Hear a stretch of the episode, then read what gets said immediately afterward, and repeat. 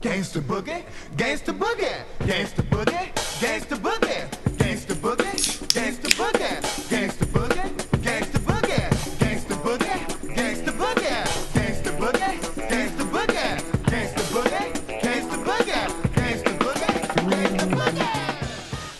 Bonsoir et bienvenue dans une nouvelle dans, un- dans une nouvelle aventure de Coupin comme cochon, j'ai envie de vous dire. À ma droite, Mathilde. Bonsoir oui, il n'y aura que Mathilde ce soir. Oui, moi, on, on entendu. vient aux sources en fait, on fait un, genre un début de saison, on est que tous les deux et après on, invite les coupins. comme cochon Origins. Alright. un reboot, un préquel. Ouais, là c'est plutôt un reboot. Ben ouais, mais en fait on vous a un peu beaucoup abandonné euh, parce qu'on avait dit ouais on fera un podcast tous les deux mois et en fait non. Euh, donc c'est la rentrée, hein voilà, euh, six Ouais, mois plus tard. Eh, on a des universitaires, on a des vacances de 4 mois ouais. et c'est très compliqué, donc il faut beaucoup se reposer. Ouais, puis ouais, c'est ça. Euh, donc, Alors coup, attends, euh, juste un truc Mathilde. ouais. Avant qu'on soit trop bourré. L'importance d'annoncer quelque chose. Ouais. Alors, on a, on a, on a, on a quoi? On a un Twitter? Bah en fait on sait pas, ouais ouais voilà c'est ça, enfin genre Parle dans le micro. Bah, euh, en fait, euh, ouais, euh, bah, pour ceux qui nous écoutent, euh, on sait pas si vous êtes nombreux ou pas, enfin parce que. Mais pour ceux qui nous écoutent, euh, bah, on a un Twitter, euh, c'est @coupin. Euh, on a un Facebook. Avec euh, au pluriel ou au singulier? Euh, non non au pluriel parce qu'on est plusieurs. Ouais. Et du coup, on a un Facebook aussi. Donc en fait, on se trouve sur les réseaux sociaux et on vous l'a jamais dit. Donc si, Donc, si vous voulez venir, enfin, venir nous retrouver, ce serait sympa, comme ça on sera plus nombreux. Rejoignez la famille Coupin. Non, mais voilà quoi, enfin, je sais pas. hein. Si vous voulez, vous pouvez venir. Si vous avez pas envie, c'est pas grave. On vous comprend. Souci. Moi-même, j'aurais pas envie d'être pote avec moi si je me connaissais pas. Mais du coup, voilà, donc euh, un- une nouvelle édition de Coupin comme cochon. On a changé euh, de, de Alors, musique, de générique. Ouais, euh, déjà. Et euh, les news, on peut s'appeler les news, mais les préliminaires. Ouais, ouais, parce qu'en fait, on, en fait, on parlait dans nos news de trucs qui étaient pas nouveaux, donc du coup, c'était pas logique. Bon, aujourd'hui, on va vous parler de documentaire, mais avant c'est ça. Ah merde Ah merde, t'as- t'as pas préparé. Non, moi j'ai une bière. Mais avant tout ça, on va vous parler de quelque chose qu'on a vécu cet été. Ah ouais. Alors cet été, c'était quand même un très très très très très mauvais été cinématographiquement parlant. Ouais, franchement, euh, bah en fait, t'avais genre quelques bons films, ou genre Baby Driver, c'était pas mal. Ah mais t'avais zéro bon blockbuster. Ouais, voilà, c'est ça. Parce que l'été, c'est quand même euh, le blockbuster quoi. C'est des Ouais. gros films qui sortent où toi t'en as rien à foutre, Genre, tu vas juste euh, les mater. et Genre Mad Max, tu vois, genre euh, il y, a, il y a un an Ouais, ou deux voilà. où genre ça sortait et t'étais en mode ouais, trop bien. Et du coup, là, bah, cette année, il y avait quoi? Il y avait euh, Bah rien. euh, à Valérian. Ah oui, il y avait Valérian. Toi tu l'as pas vu. Moi j'ai vu non, Valérian. refusé. Valérian la cité des mille planètes de Luc Besson. Vas-y, parle-en parle nous. C'était l'enfer. C'était C'était un putain de. Ah. En fait, j'y allais avec une pote. Ouais. Gangsta Buggy. Gangsta Buggy, Gangsta Buggy. Ah ouais, t'as d'autres potes que moi Ouais, désolé. Ah il y a un moustique. Il y a un moustique Ah putain. Bref. Ouais. Euh, et donc j'y suis allé avec une pote. On était parti en mode on sait que ça va être de la merde. On y va en totale connaissance de cause. Et quand on est sorti de ça, on était quand même sali de l'intérieur. C'est vrai.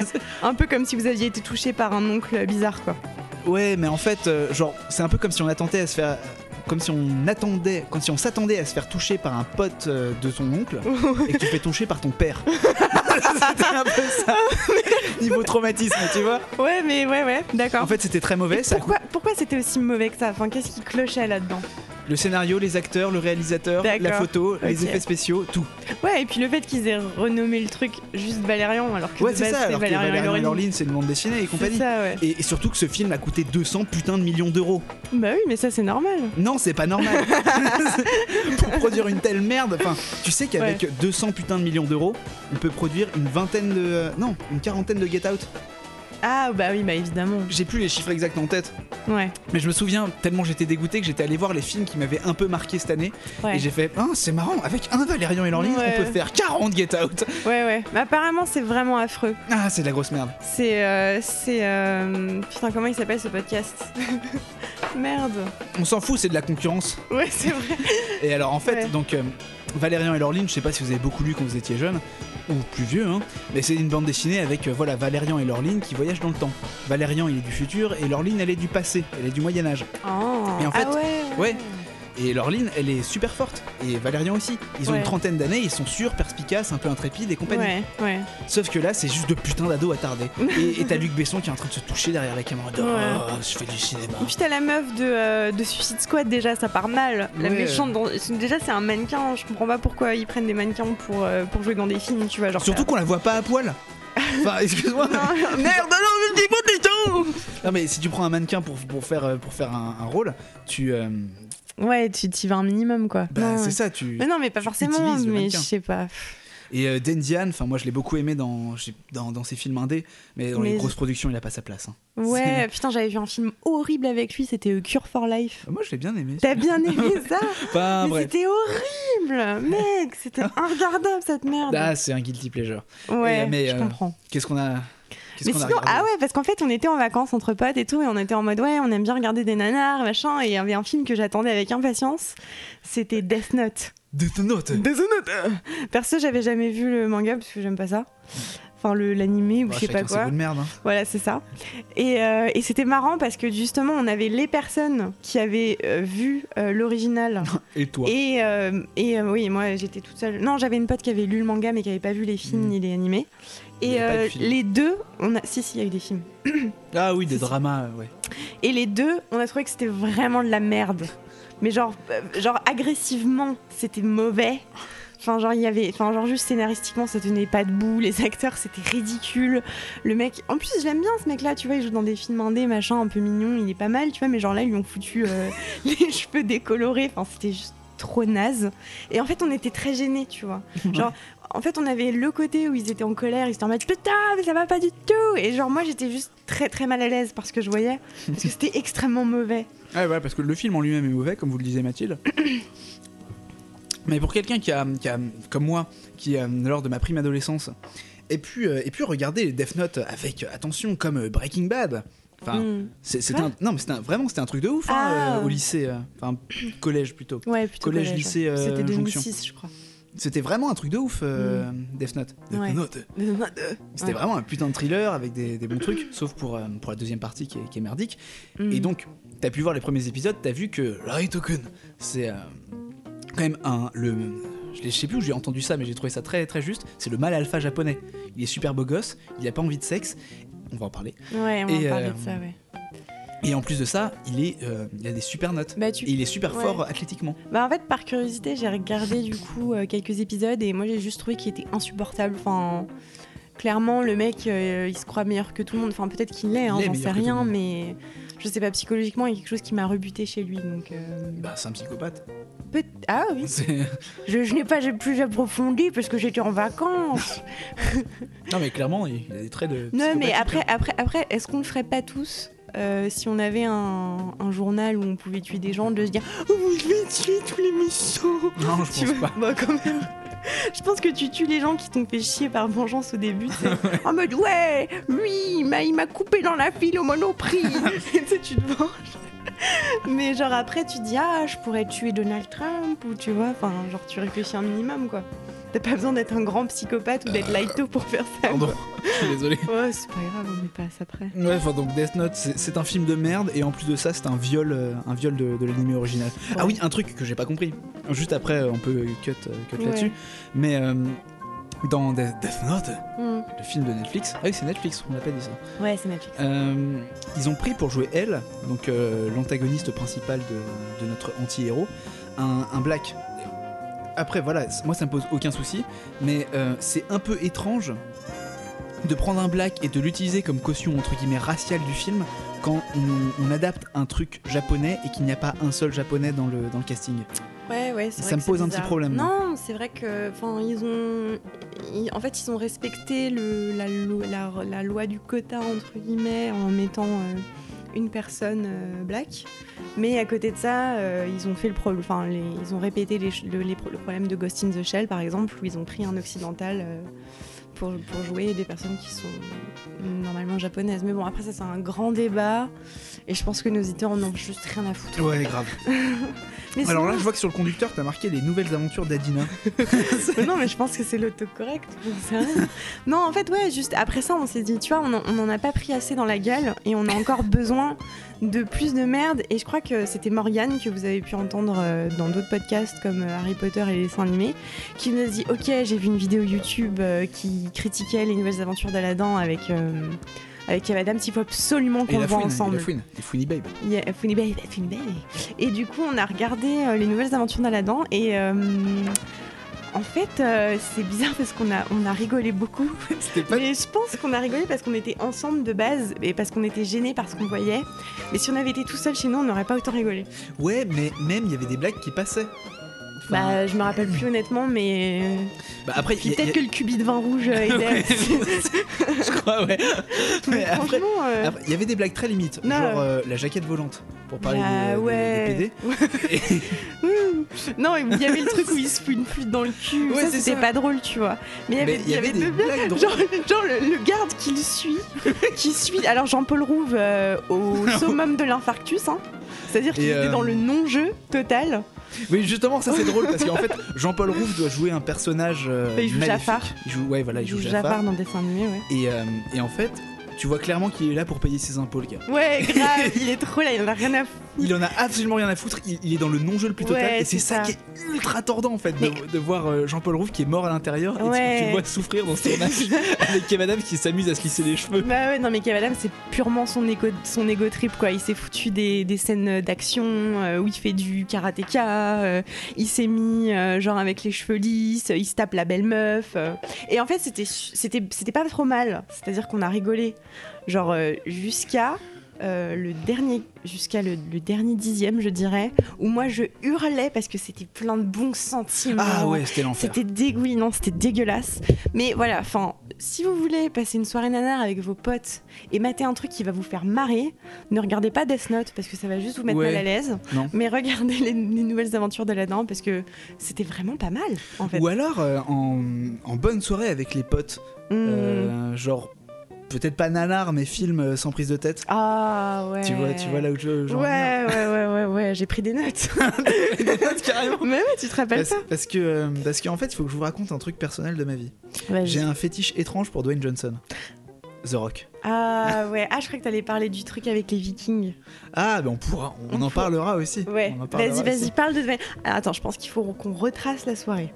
Donc Julie est arrivée chez moi et on, a- on- on était de base, ouais, on va regarder des films. Sauf qu'en fait, on a dû regarder 20 minutes de environ 6 films au début, en s'encaissant euh, deux bouteilles de bière chacun, plus une bouteille de rouge. Et on est parti marcher dans la rue et ensuite en revenant, on s'est dit, qu'est-ce qu'on s'est dit? On va regarder Je sais pas, j'étais pour Voyage au centre de la Ah oui, Terre, Voyage au centre Deux. de la Terre 2. qui est disponible sur Netflix, Avec Dwayne Johnson. avec Dwayne Johnson. Et Ouais. euh, Hunger Games. Et euh, oui, il y a, y Hunger Jurassic Games. Park. Il y a, non, il n'y a pas Jurassic Park, c'est High School Musical. qui est- Ah, en fait, ouais, c'est l'acteur de Hunger Games et l'actrice de High School Musical, mais nous, on les appelait comme ça, tu vois, dans le film. On était en mode, euh, ouais, tu vois, euh, Hunger Games, il a trop envie de baiser High School Musical. euh, voilà. Et, et donc ce film, il est complètement... Enfin, il est pas complètement nul. Enfin, il a des qualités, mais des- Honnêtement, je. c'est un peu comme du McDo. Je pense que ça passe bien, mais avec 2 grammes dans le sang, quoi. Ouais, voilà. mais euh, c'est vraiment du euh, McDo ce t'as film. des C'est- scènes, Tu vas pour un euh, truc, t'as le pecto boom. T'as le pecto boom, ouais, en fait, c'est Dwayne Johnson, il est face à Hunger Games et il lui dit. euh, Non, ouais, c'est pas Hunger sais- Games, c'est si, pas. si, c'est Hunger Games. Ah d'accord. Il dit ouais, pour, pour séduire High School Musical, euh, tu devrais euh, contracter tes pectoraux. Et là, il y a des... Genre dans la, Dans la genre, jungle. dans la jungle, t'as des boum boum boum boum comme ça. Et en fait, en même temps que les pectoraux de Dwayne Johnson euh, battent, et euh, c'est super malaisant. Et, et parce que euh, t'as as le père de High School Musical Ouais, ouais. qui a un peu envie de se faire troncher par Dwayne Johnson. Ouais, complètement. Euh, il balance des petits raisins sur les pectoraux de Dwayne Johnson. Ouais, c'est Et ça. t'as Dwayne Johnson qui fait pecto boom, Le pecto pecto boom. et quand il fait boom, t'as le raisin qui repart. Qui- Bah oui, forcément. Et euh, si bien qu'à la fin, la scène se termine d'un- d'un- avec un point de vue comique euh, assez génial, où Ouais. euh, le père de High School Musical, de euh, si c'est High School Musical, Ouais, c'est High School Musical. le père de High School Musical avale un raisin qui a rebondi sur le téton de Dwayne Mm. Johnson, sur le pec de Dwayne Johnson. Non, mais puis après, après il saute sur des abeilles géantes euh, pour Qui sont pas voyager. si mal faites. Avec des colibris géants Franchement, qui c'est les. euh, dégueulasse. Honnêtement, je me rappelle pas euh, beaucoup du film. j'ai, j'ai un Bah, peu. en fait, je me rappelle des deux premiers tiers, mais euh, au moment où il y a la murène géante là. Ah, je m'en rappelle même pas. Mais je me souviens, par contre, du cliffhanger à la fin en mode Ah ouais? Voyage au centre de la Terre 3. Enfin, ça va pas être Voyage au centre de la Terre Ah 3, ouais? Ça va être le nom, mais euh, parce que c'est une franchise, mais ça va être Voyage vers la Lune maintenant. Ah On bon? va avoir droit à Dwayne Johnson sur la Lune. Ah ouais. Ouais. Mais je suis pas sûre, il sort quand ce film? Euh, si, si, il est en pré-prod là. D'accord, mais il faudra peut-être qu'on revoie euh, Voyage au centre de la Terre 1 même. Mais il n'y a pas de mais y a pas Johnson. Dwayne Johnson. dedans. non, il y a le mec qui jouait euh, Georges de la Jungle. Ah, il y a Georges de la Jungle donc. Euh, comment Brendan Fraser. Il jouait dans La Momie, le- les originaux. Ah. Bon, bref, mais. on a fait un. Ouais Ouais, on a fait une bonne soirée, mais on, On a aussi maté Vikingdom. Ouais, putain, Vikingdom, mon dieu. Mais Vikingdom, je pense qu'on en parlera assez mal en fait. Je pense que celui qui en parlerait le mieux, c'est Benzaï. Benzaï Ah ouais, non, parce que j'avais pris. En fait, euh, j'avais pris des notes. Notamment sur les jeux à boire qu'on s'était donné. Ah oui. En fait, Vikingdom, de quoi ça parle? Euh, Vous voyez Prison Break, le frère de Michael Scofield, euh, Dominique Purcell? Euh, C'est voilà, il est c'est l'acteur principal du film. Et, euh, et en fait, alors du coup, ça se passe à l'époque des Vikings. En fait, t'as un mec euh, qui Attends, déjà, ressemble il à faut dire que c'est un Legolas. film mandarin. Ah, je savais même pas. Coréen ou mandarin. En fait, t'as un mec en asiatique. robe jaune avec des tatouages tribaux euh, lumineux qui vient le voir et qui lui dit euh, Ouais, euh, il y a Thor. Alors, Thor, en fait, il a une barbe et une perruque rouge. Ouais, il y a Thor qui essaye de se procurer je sais pas non, mais quoi. elle est pas rouge. Elle est, elle est orange presque. Bah, en fait, le gars à la colorimétrie s'est dit Ah, c'était bien dans Sin City où on voyait que le rouge. Je vais Ouais, faire pareil, mais avec des couleurs à côté. C'est ça. Et, euh, et en fait, ouais, c'est un, c'est un film euh, avec les effets spéciaux euh, très, très voyants, on va dire. Ouais. Et à un moment, donc t'as Dominique Purcell avec, euh, avec son pote, euh, il tombe sur un mec euh, qui a un esclave dans sa malle, et il fait oui, j'ai un jaune dans ma malle. Et sauf qu'en fait, enfin, je le trouve pas du tout jaune, enfin dans le sens où il est pas du tout asiatique, quoi. Ouais, bah, un, il est blanc, juste basiquement. Et puis, et puis Dominique Purcell, il a tout le temps l'air d'être. Enfin, il est super blasé, quoi. Il en est- s'en bat les couilles d'être là. Et encore, c'est drôle pour euh, Jean-Paul Rouve, pour Dominique Purcell. Ouais, pour Dominique Purcell, c'est juste euh, du, cancer en boîte. Et donc, du coup, nos jeux à boire qu'on s'était donnés, c'était qu'à chaque fois qu'il y avait une perruque voyante, on buvait. À chaque fois qu'il y avait un dialogue euh, gênant, on buvait. Et à chaque fois qu'il y avait un thème musical qu'on reconnaissait. Euh, on devait boire. Donc, on a fini euh, à quatre pattes au bout de euh, 25 minutes du film. et là, on s'est dit qu'on allait regarder 3. Et puis après, on s'est dit qu'on allait regarder Sausage Party. Et puis après, bah, pff, on se parti plus. en couille. Ouais, c'est ça. Et t'as marqué sur le conducteur le roi Arthur. Ouais, parce qu'en fait, je me suis dit que j'allais regarder ce film Ah oui, euh, de Guy Ritchie. Et euh, c'était horrible. Donc, euh, Snatch du bras Couturac, euh, C'est Code ça. Uncle, C'est, euh, le truc avec Brad Pitt là. euh, non, le, bah ça c'est Snatch. Il a réalisé les deux Sherlock Holmes aussi avec Robert Downey Jr. et. Donc voilà, un réalisateur qui est, qui est inégal mais bon. Ah, sauf que le roi Arthur. Moi de base j'avais trop envie de le voir. J'étais en mode ouais, ça va moderniser la légende arthurienne. Sauf qu'en fait, mais c'est ridicule. Tu comprends rien à l'histoire. En fait, ça fait juste pitié. Donc c'est avec l'acteur principal qui a joué dans Sons of Anarchy et dans euh, Pacific Rim. Je sais plus comment il s'appelle, c'est un blond euh, complètement, on s'en bat les couilles, euh, ouais, je vois sa bleus. tronche. Et il en fait, ressemble à Emmanuel Macron d'ailleurs. Non. Dans Pacific. Rim, je trouve qu'il ressemble trop à Macron. Peut-être, mais je sais pas. Et en fait, du coup, ce que Guy Ritchie a essayé de faire, c'est un film genre ouais, c'est trop dynamique et tout. Genre, je t'ai fait un montage. euh. Sauf qu'en fait, t'as juste mal à la tête au bout de trois quarts d'heure et t'es en mode ah Et t'as Jude Law qui joue le méchant, mais en fait, Jude Law il est dans le non-jeu, tu vois. Il est en mode oh, putain, merde. Et Jude Law, il est souvent dans le non-jeu. hein. Ouais, mais il était Dans bien. The Hobbit, dans- c'était vraiment le non-jeu. Mais aussi. il joue pas dans The Hobbit. Ah, je confonds avec Orlando Bloom. Ah. Pirates des Caraïbes, il joue tous les deux dedans. C'est pour ça que j'ai fait la mais il a pas joué dans le Hobbit. Justement. Orlando Bloom. Mais en fait, tu vois, ils sont transmis Ouais, c'est vrai, c'est vrai euh, que- Se transmis vie. Bref, et, euh, et en fait, ouais, donc du coup, le film te fait fortement mal à la tête, tu comprends rien à ce qui se passe. Les effets spéciaux, ils sont tellement moches. T'as David Beckham à un moment. Je te jure, David Beckham, il joue un soldat, il est en mode, ouais, tu sais, c'est quand le, le jeune Arthur va chercher l'épée dans la roche, il est en mode, ouais, tu mets tes deux mains sur le et tout. Et tu sais, moi, j'étais en mode, ah mon dieu, qu'est-ce que je suis en train de regarder? Et tu sais, genre, tu sais, ils ont la. Ça se passe donc du coup au Moyen-Âge, mais sauf qu'ils portent des, des manteaux, mais comme ça se porte aujourd'hui. Ils ont tous des coupes comme ça se porte aujourd'hui. Ça fait juste trop pitié. Et puis t'as Genre des à la Assassin's Creed. Est-ce qu'ils ont, est qu'ils ont des hoodies avec des, ca- des capuches? Non, c'est pas, c'est pas Non, des pas plus. mais je sais pas, ils sont à la mode euh, 2017, tu vois, c'est super dérangeant. Et, euh, et juste, euh, bah, j'ai pas réussi à regarder en entier parce que, parce que je pense, j'avais l'impression que j'allais faire une crise d'épilepsie au bout d'un moment, alors que j'avais très envie de voir où ça allait d'aller. Mais donc voilà, enfin, c'était vraiment pas un été euh, bon pour euh, regarder des films. Euh, bon, on va peut-être passer à notre dossier principal, au, au- à la sève de À notre la émission. sève de l'émission, oui, tout à fait. Et la, et la sève, pour qu'elle monte, il faut des préliminaires. et c'était pour ça qu'on a fait tout ça. Ouais, mais on a aussi dit, on a aussi décidé de laisser un peu respirer la mission et de vous faire découvrir des petits sons sympas. Qu'est-ce que tu vas nous faire écouter là, Alors, c'est un groupe euh, allemand Mhm. euh, des années 80, Ouais. du top 50, ultra kitsch. Tu Ouais. vas voir euh, sur le clip que vous, pauvres auditeurs, vous ne pourrez pas voir. Ouais. Il s'appelle Kajagougou, Too Shy. Wow. Allez, C'est parti. maestro, musique.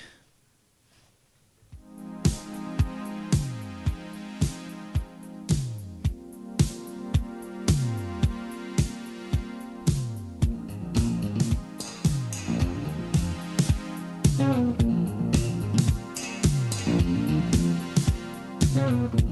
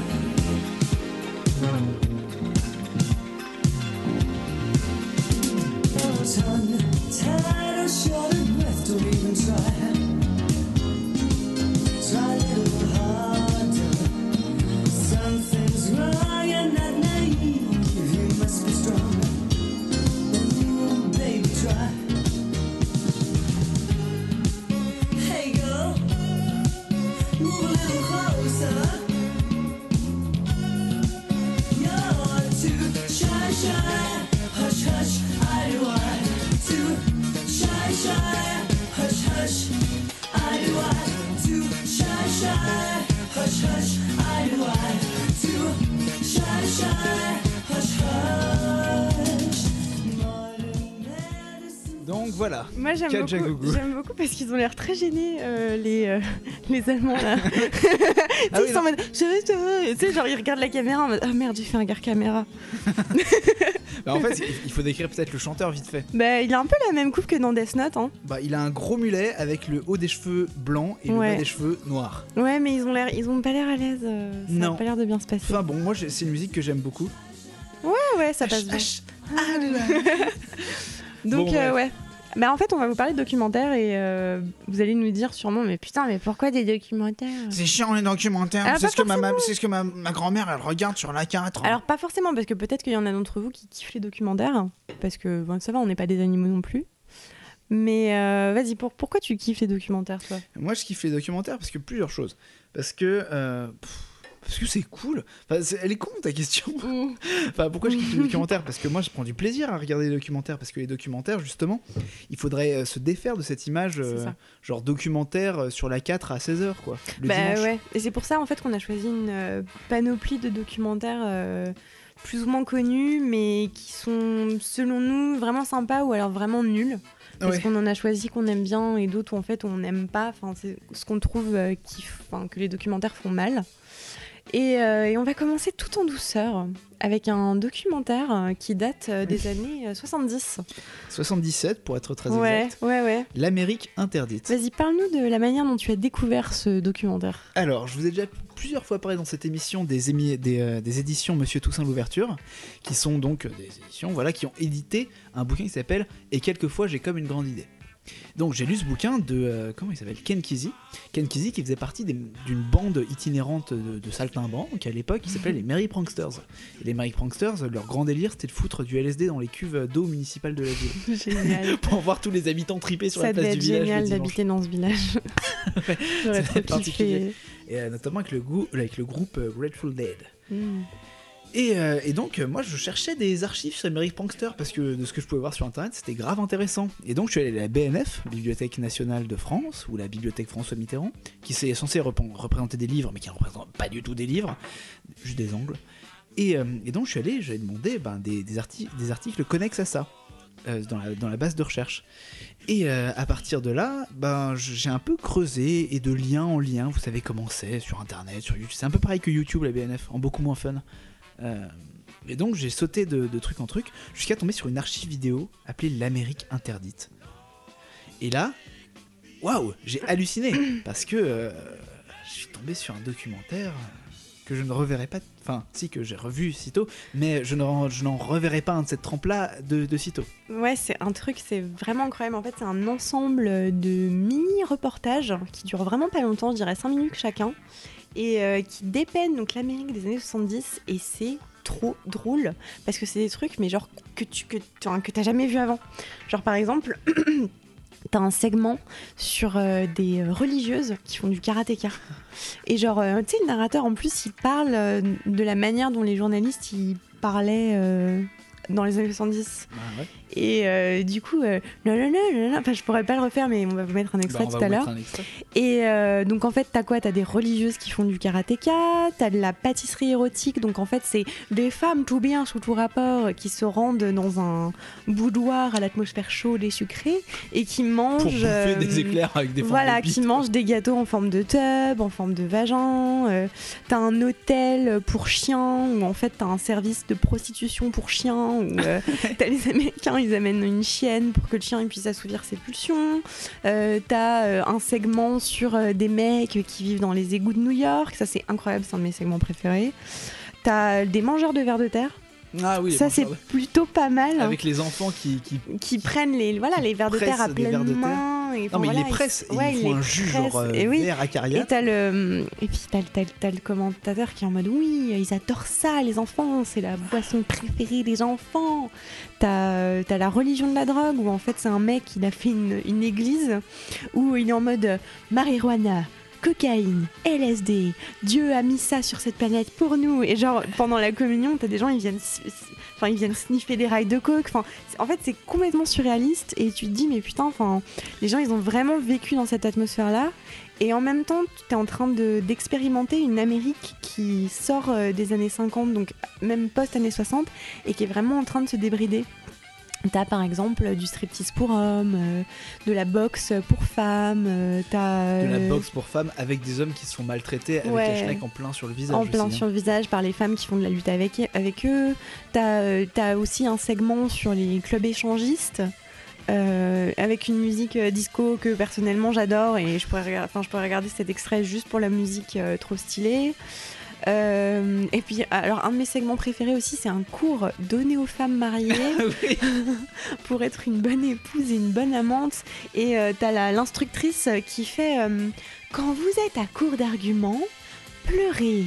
et là, tu sais, t'as toutes les femmes euh, dans, dans la salle, genre, je sais pas, t'en as une vingtaine qui sont en mode Oh honey, I'm so sorry. Et, après, elle est en mode Oui, euh, euh, je vais vous apprendre les feuillages. Et enfin, enfin, c'est en fait, ouais, voilà, c'est t'assistes à ça et c'est juste euh, une, expérience. Et on l'a montré à plusieurs personnes et toutes les personnes qui l'ont vu jusqu'ici ont été scotchées et ont dit euh, putain, c'était ouf quoi. Oui, parce qu'il il faut, il faut prendre, compte, en, prendre en compte que ça a été réalisé dans les, années 70 et que ce qui est assez génial, c'est que donc tu as ces images complètement d'une Amérique underground assez débridée avec le, avec euh, le commentateur qui est devant. Oui, ici nous pouvons voir sur les shows naïades le jet, euh, le jet de l'orgasmatron, de la crème fouettée, etc. C'est ça. Et, euh, et moi j'aimerais vous parler juste de mon segment préféré. Ouais. Parce que voilà, Mathilde vous a parlé du disco. Et moi, j'aimerais vous parler de mon segment préféré qui, euh, qui, consiste, en, qui consiste en un, en, en un, ah, en un handicapé Ouais. qui devient gourou d'une secte. C'est ça. Et donc, t'as un handicapé. Mais vraiment, l'handicapé, c'est Mm. méchant à dire, mais comme vous pouvez vous Non, non, mais en fait, il est, il est en fauteuil roulant et il a l'air d'être handicapé mental. euh, Ouais, et donc, euh, tout ce qu'il faisait. Voilà, c'est ça. C'est ça. Et il y, a- il y a des fidèles qui sont autour en mode. Oh, il Ouais. il m'a fait recouvrir, redécouvrir mon corps. Non, en fait, ouais, t'as un couple qui vient le voir. Oui, non, mais le couple, c'est à la fin. Ouais. Mais euh, Non, bah non, parce que tu sais, il est en train d'étaler la gelée sur elle. non, c'est pas de la gelée déjà, c'est de la crème fouettée. Non, c'est de la gelée, je te jure. C'est pas de la crème ah, fouettée. d'accord, bah, d'accord. Ouais. Mais le couple euh, qui court dans les champs, mais- Mais oui, mais c'est le même couple qu'on suit. Ah bon? C'est le même couple depuis le début, même qu'elle se fout dans la tombe avec son mec. euh. non, mais il faut qu'on raconte là, parce qu'on sait. Donc en fait, en quoi consiste la religion de ce gourou handicapé? Il y a- Alors, il a une table Ouija Oui. où il donne ses instructions Et attends, il a une fléchette Il a en une euh, fléchette. plastique pour, voilà, posée sur pour son montrer les lettres sur la table Ouija. Donc la première partie, c'est que euh, donc surtout les femmes se font enduire par le gourou de gelée alors qu'elles sont nues. Et lui il est là c'est ça? Après il y a un rituel où ils sont euh, enterrés euh, dans un cercueil. Après, il y a eu un autre rituel où ils sont euh, dans, un, dans un truc de rock, tu sais, du non, rock c'est pas satanique. rituel, là, c'est eux qui font leur concert. Ouais, ils font un concert, mais c'est satanique apparemment, tu sais, ils sont en mode, Ah oh, bon ils sont en transe et tout. Ah oui, c'est vrai qu'ils éventent une, ils éventent symboliquement une femme. Ouais, c'est ça. Ah, ah, juste un truc, les années 70, hein, Ouais, ouais. pas aujourd'hui, Non, les années 70. il y a Ouais. 50 ans. Mm, c'est ça. Euh, Il y a quoi d'autre? Et à la fin, il est dans son. Alors moi j'aime bien le, Dans un château. le chaton en carton pâte. Mais c'est vraiment ça, c'est vous voyez dans, dans les dans les aires de jeux de McDonald's, il y a euh, il y, a, il y a parfois pour les enfants, tu sais, des, des, des piscines à boules, des, des toboggans, des, des trucs comme ça. Et lui, il habite littéralement dans un truc comme ça. Ouais, c'est ça, c'est ça. Et, et les gens viennent le visiter là dans sa piscine à boules. Et puis t'as, t'as- voilà, c'est euh, et à la fin ils partent, ils sont censés être euh, ré- régénérés ou je ne sais quoi. Donc voilà, on s'est bien marré en tout cas avec Ouais, l'Amérique Interdite. voilà. Matez l'Amérique interdite. euh, Ouais. il, est Mais- dur, il est dur à trouver sur internet. Ouais. Euh, faudrait faudrait qu'on vrai- mette le lien dans notre description, non? Euh, Vers le torrent ou quelque chose comme ça. c'est un- c'est illégal ça. Ah Et bon torrent, c'est illégal. Non, on s'en fout. De toute Euh, façon, personne nous écoute. En vrai, ouais, c'est vrai. Donc, euh, ouais, on mettra le lien en torrent et s'il est périmé, n'hésitez pas à nous envoyer un, mersa- un message perso sur, euh, sur Facebook. Sur Facebook ou sur Twitter, Vous pour qu'on mettez- vous le donne. Ouais, voilà, on vous, on vous le donnera euh, sans aucun souci. Ouais. Donc, euh, on a bien rigolé. Parlons de sujets un peu plus durs maintenant. En vrai, en vrai, ça reste. En Enfin, vrai. perso, moi, j'a- j'adore. Je sais pas, je sais pas vous, mais je trouve que tout ce qui tourne autour de la secte, c'est fascinant. Ah, bah si, on va faire un épisode de Chroma comme cochon sur la secte et les théories Ouais, du complot d'ailleurs. C'est ça. Plus tard. Ouais. Et en fait, donc c'est un documentaire qui est facile à trouver, il est sur Netflix. Et d'ailleurs, vous l'avez peut-être euh, déjà vu.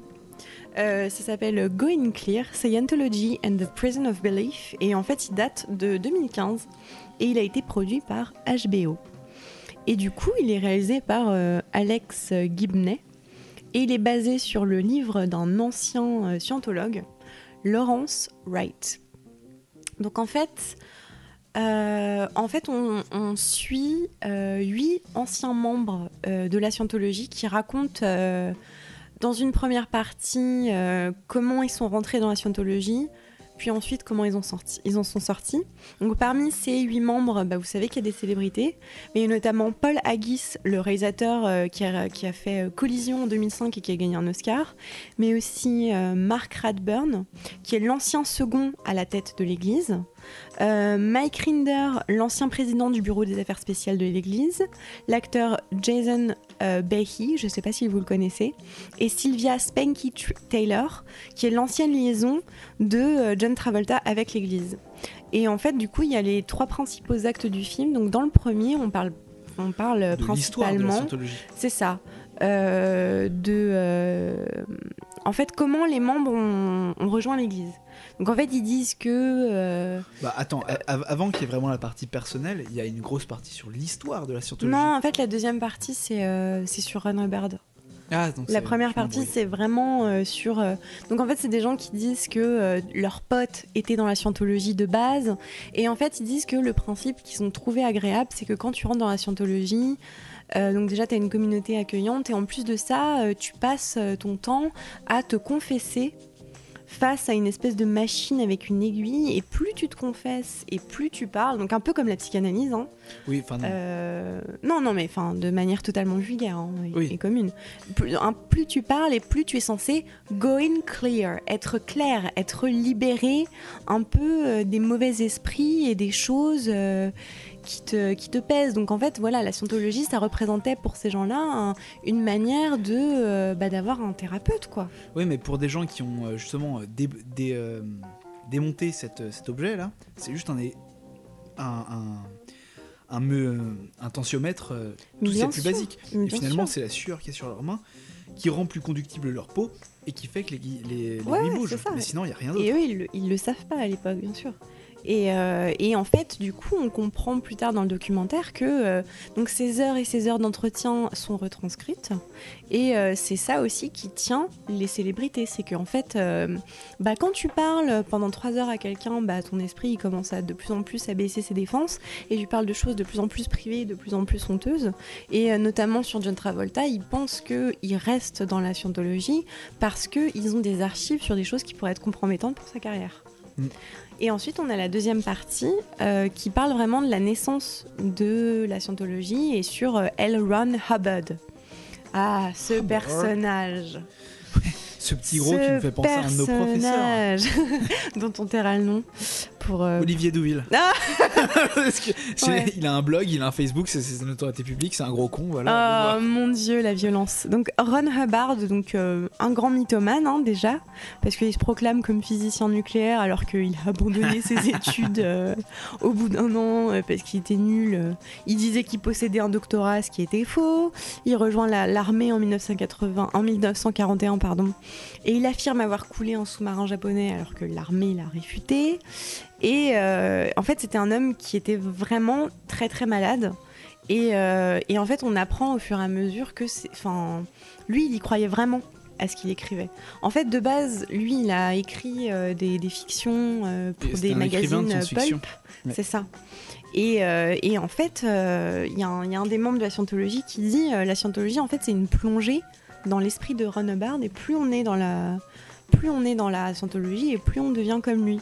Et euh, sauf qu'en fait, ce mec-là, Sachant que il Ron était, Hubbard n'est pas hum, quelqu'un de recommandable. ah non, non, il était, il était très dérangé. Il y a d'ailleurs un- le journal d'une de ses ex-femmes, c'est ça qui dit que euh, il lui faisait du chantage au suicide, euh, il la menaçait de la tuer si elle le quittait.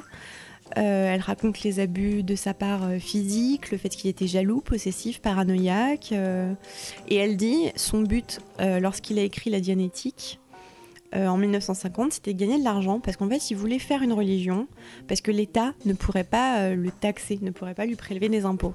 Et ensuite, c'est devenu vrai parce que son, son second. Là, tu as pas bien expliqué. Ouais. Mais un truc qui expose très bien ce documentaire, c'est que si la scientologie est considérée comme une religion aujourd'hui aux États-Unis, c'est juste pour une, à la base pour une question d'impôt. Oui, c'est ça. Ouais, c'est parce que euh, les, les, euh, aux États-Unis, il y a une loi qui fait que les, euh, les, les religions ne payent pas d'impôts. Ouais.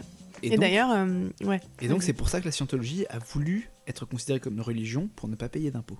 Et d'ailleurs, tu as tout un segment, enfin sur la fin de sa vie, Ron Hubbard, quand il commençait à être poursuivi par le fisc, il s'était foutu sur un bateau. Et tu as une, euh, une des anciennes membres qui doit avoir, je sais pas, 70, 70 ans, donc qui a connu Ron Hubbard, qui dit en fait qu'elle avait été élue, euh, sélectionnée pour être sur le bateau euh, de Ron Hubbard. Et juste basiquement, en fait, elle faisait que nettoyer, faire des travaux sur le bateau, sans eau, sous un soleil de plomb, elle comprenait pas. Pour elle, c'était un dieu. Quand il passait parmi eux, euh, c'était un truc de ouf. euh, et, euh, et en fait, cet homme, il avait vraiment besoin d'une aide psychiatrique, chose qu'il aurait voulu avoir vers la fin de sa vie, parce qu'en fait, il était intimement persuadé qu'il était possédé par un tétan, donc par un extraterrestre, et il a demandé à un des membres de la scientologie de créer une machine pour euh, que euh, le tétan euh, sorte de son corps. Sauf que le mec, il avait bien compris que bah, fallait pas créer cette machine-là. Et il a juste créé une machine qui allait donner des impulsions électriques à Ron Hubbard. Sauf qu'en fait, Ron Hubbard, il a grillé la machine. En fait, il voulait suicider, quoi, vers la fin de sa vie. Donc voilà, ça se concentre sur Ron Hubbard. On n'a pas tout dit. C'est vraiment super intéressant. Et le troisième acte, ouais, le troisième acte se concentre sur David Mascavige. Ce personnage encore plus sombre et encore plus flippant Donc que le Ron nouveau leader de la C'est ça. Le mec qui a réussi, en fait, à faire que la scientologie soit comme une religion et qu'il n'y ait pas de taxes. Mm. Et si, si Ron c'est Hubbard un des était dérangé, buds de euh, Tom Cruise, Tom, Tom Cruise, bien de sûr, Thomas Croisière.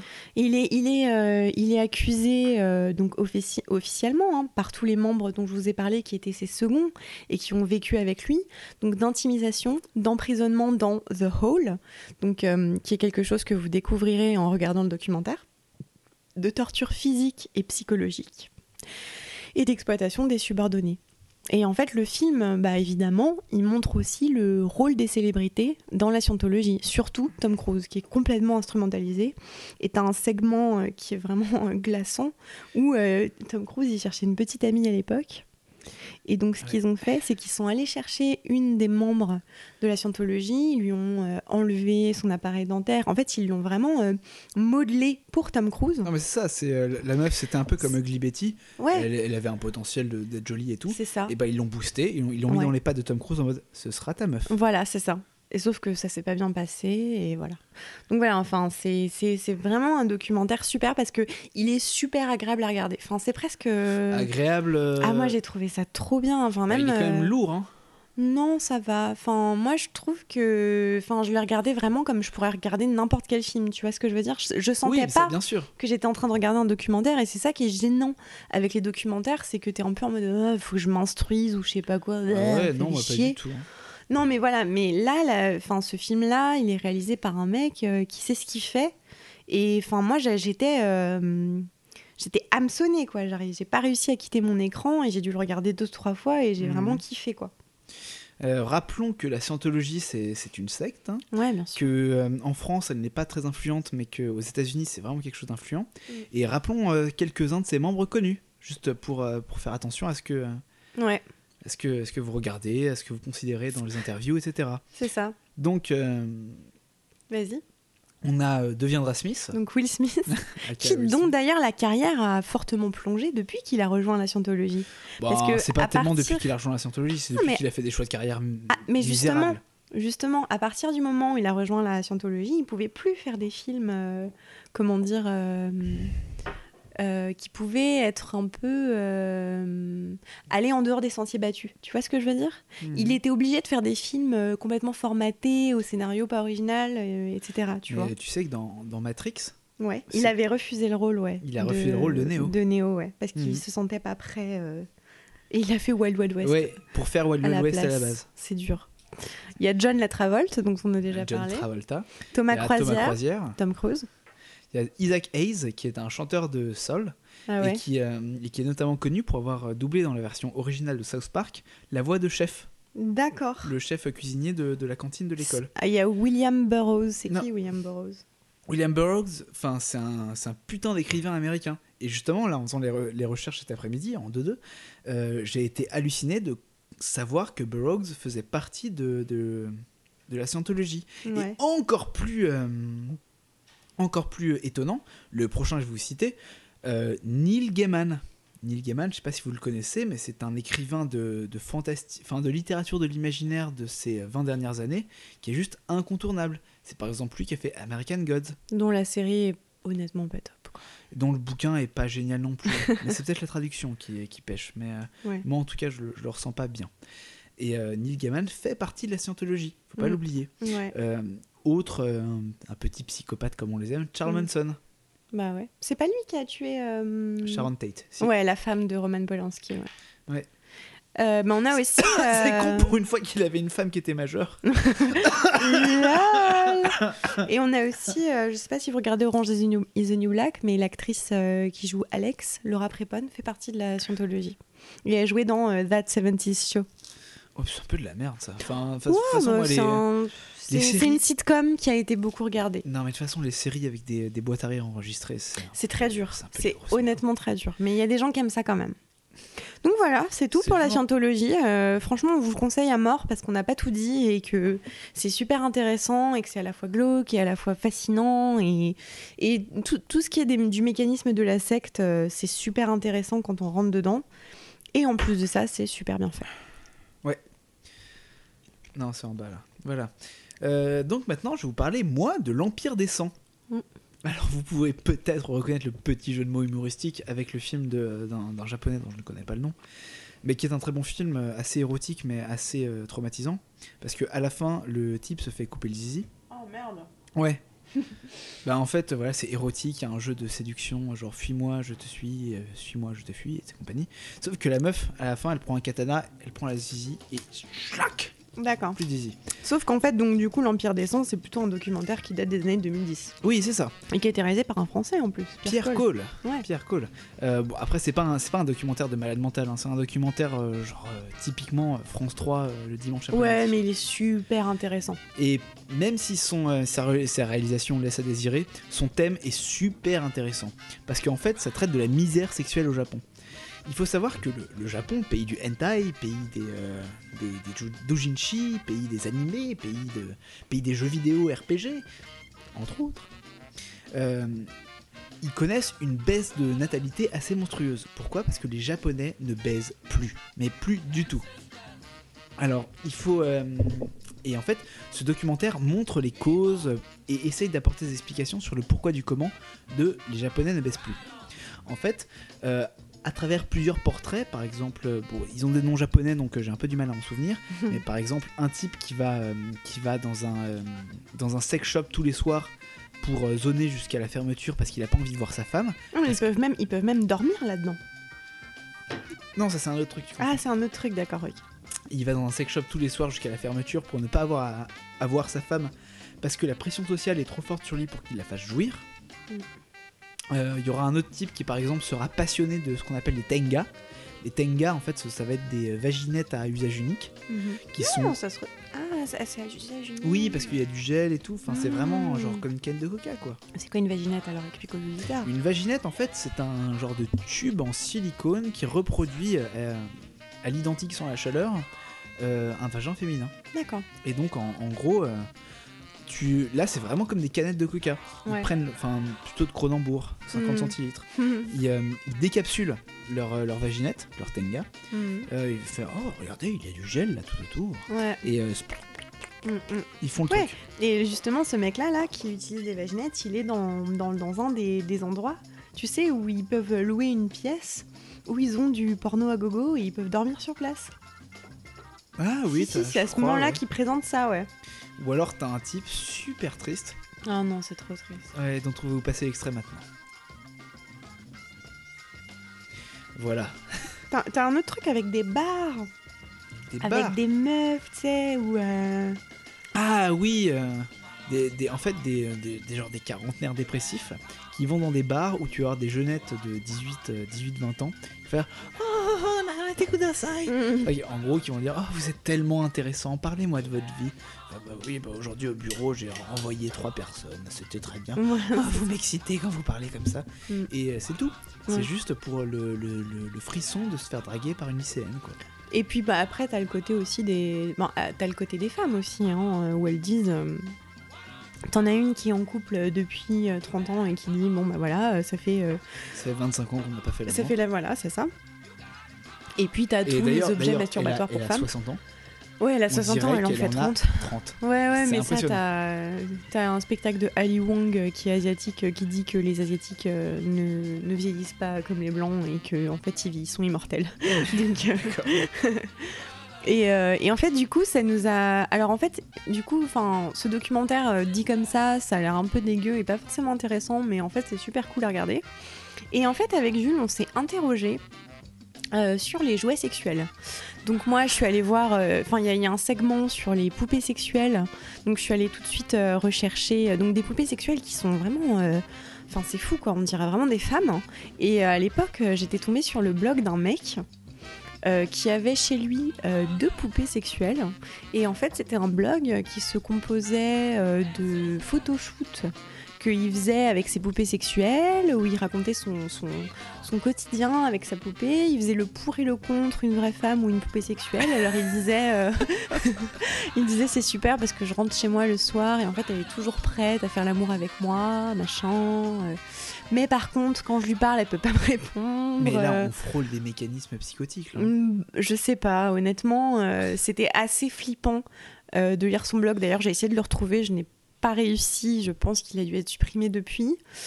Euh, et donc, du coup, voilà, ce mec entretenait vraiment des relations amoureuses euh, avec ses poupées sexuelles. Mais euh, on est aussi allé sur Amazon. Oui, parce Et que on a- on a- De, de- de fil en aiguille pour mes clics, mes achats sur Amazon, etc. On est tombé. non, non, non, non. Ou- oubliez. En Mm. fait, voilà, je suis tombé par hasard. Enfin, non, pas par Mais hasard. non On a cherché. On a les- cherché. les- on a cherché les jouets sexuels et en fait on a trouvé. Alors représentez-vous la chose. Euh, c'est comme si c'était le corps d'une femme, euh, sauf qu'en fait c'est juste euh, une paire de fesses avec le trou du vagin et le trou du cul et des petits pieds qui ressortent. Vous voyez ou pas? Et en fait c'est vraiment un jouet masturbatoire pour hommes et ça s'appelle donc on en a un qu'on a trouvé qui s'appelle l'Outimi gros cul anal masturbateur réaliste ou encore chatte vagin vaginette rose. Et en fait euh, Mais on c'est a vraiment super glauque parce qu'en fait, ouais. l'entièreté de la chose est réalisée en silicone. Et, Ouais, et puisque tant de silicone, ça coûterait beaucoup trop cher, parce que là, c'est dans les 40-50 euros, c'est ça. euh, c'est taille fillette, en fait. Ouais, en fait, C'est en fait c'est une fillette. euh, c'est vraiment euh, Ouais. taille enfant 10 ans, c'est le ça. corps. Mais pour les trous, les trous genre du cul et, et de la chatte, Ouais. et ben c'est des, bah c'est normal. Et puis bah, voilà, évidemment, il n'y a pas de poils parce que c'est du silicone. Mais franchement, le, le- l'imitation, euh, enfin, on a regardé avec Jules et on était euh, waouh, c'est, c'est vraiment, on dirait vraiment, on dirait vraiment une vulve quoi. Ça ressemble à une putain de vulve. Et euh, du coup, on a lu euh, quelques petits commentaires. Oui, parce que sur Amazon, vous, vous savez comment ça fonctionne. bah C'est un ouais. peu comme sur YouTube. Vous pouvez noter la vidéo et aussi euh, commenter. Ouais. Là, c'est pareil. Vous pouvez noter le produit et le commenter. Du coup, on a trouvé quelques petits commentaires euh, qui, euh, pff, qui nous donnent envie quoi. Je commence Vas-y. La prise en main est simple, confortable et peut donner du plaisir. À vous de le placer là où vous le voulez, au bord d'une table par exemple, afin qu'il soit bien à votre taille, pour une pénétration vaginale ou anale en saisissant ses fesses à pleine main. Il vaut la peine d'essayer. Ok. Alors là, je vais vous faire euh, le commentaire d'un, euh, sûrement d'une, euh, d'une vaginette de fillette. Il est, il est amusant de frapper aussi. Il se tortille et rebondit. Je ne suis pas un fan du papillon sur son cul bien, mais il ajoute de l'élégance à lui. Les trous avaient l'air si petites, même pour une petite personne comme moi-même. C'est horrible. Mais ce n'est pas un problème cependant. Avec un peu de liquide ou de lubrifiant, il est très facile à intégrer. C'est Il se horrible. sent très bien aussi. Oh mon dieu. Alors là, je pense que le deuxième, le, enfin le troisième qu'on va vous faire, Euh, c'est le mieux qu'on ait trouvé. ouais. C'est Théo. T-E-O. Théo. Ok. T-E-O. Ouais. Et d'ailleurs, c'est super drôle parce que quand on a lu ce commentaire, spoiler, hein, Ouais. on fait monter la tension là. on a vu qu'il achetait aussi des caméras pour mettre dans la chambre de son fils. qu'il était divorcé. Ouais. Parce Ouais. qu'en fait, ce type raconte sa vie dans les commentaires. Ouais, ouais. c'est ça. Ouais, ouais. Et nous, on, on s'est gorgé de ce nectar. On aime bien. On aime bien. Et donc, euh, tu veux que je le lise? Moi, j'avais envie de le lire, mais vas-y. Bah, vas-y. Sinon, on lit chacun la moitié. Voilà, lis- commence par la première moitié. Après un an d'abstinence, Oh. je ne pensais pas pouvoir retrouver ces sensations avec un Toys. Le jour de son arrivée, j'étais tout fou. Le soir, je savais que j'allais passer un super moment. Mais j'avais tellement envie. Cela faisait tellement longtemps. Je commençais à ressentir du désir en touchant ce fessier. Les lèvres sont très bien dessinées. L'anus est rigolo. Et quand l'on met le doigt dedans, on se dit Mais on dirait une vraie On dirait une vraie Trois points d'exclamation. Pur bonheur J'ai joui dix fois plus qu'avec d'autres techniques ou jouets. Point d'exclamation. Ouais. Résultat, je le prends tous les soirs en rentrant du travail. Je- Attends, résultat, je prends tous les soirs en rentrant du travail, Ma chérie. entre euh, guillemets, LOL. Elle ne dit jamais non. Et moi, je dis toujours Oh oui Si j'ai pu vous aider dans votre choix, merci de voter utile. Cela m'encourage à commenter les produits que j'achète. Voilà. Bon, voilà, tout ça pour dire que bah, c'est pas grave si vous achetez des jouets sexuels euh, sur internet. Non, mais c'est c'est hyper intéressant. on sait pas trop si on vous a donné envie. Non mais, en, mais, en vrai là, euh, on, on pathologise un peu avec Théo qui Ouais, filme son fils en train mais de se parce que branler. c'est super drôle en même temps. C'est Oui, non, mais voilà. facile. Si vous avez envie de passer une soirée, allez voir les commentaires sur les sextoys Amazon. C'est ça. Parce qu'en en fait, il y a- y, y deux familles. Enfin, allez pas voir les sextoys genre un code normal, on sent pas les trucs en Non, c'est ça, ouais. Nous, on veut des masturbateurs en silicone C'est ou ça. des cages à pénis. Ouais. Cage à pénis. C'est vrai qu'on avait vu ça, ouais. On avait vu un truc, en fait, le mec peut pas bander parce que ça lui immobilise. Ça lui fait mal. En fait, c'est ça. C'est en fait le mec ne peut pas bander parce que son pénis est dans une cage, donc ça lui fait mal quand il bande, mais ça l'excite quand il a Bah mal. oui, donc, il- enfin, C'est pour les sadomaso, quoi. exactement. Mm. Donc voilà, l'Empire des sangs. Mais, euh, mais honnêtement, il y a deux types de commentateurs là-dessus. C'est euh, c'est en fait ceux qui, ceux qui décrivent le truc comme juste du camembert, en mode Hum, la texture est pas mal. Ouais, c'est La vrai. finition Non, est c'est vrai que là, on vous a trouvé des meilleurs commentaires. Et Parce que sinon, aussi, euh, ouais. une fois sur dix, ouais. le commentaire. Le, comment- Le commentaire, le commentaire comme là, on qui vous va dire.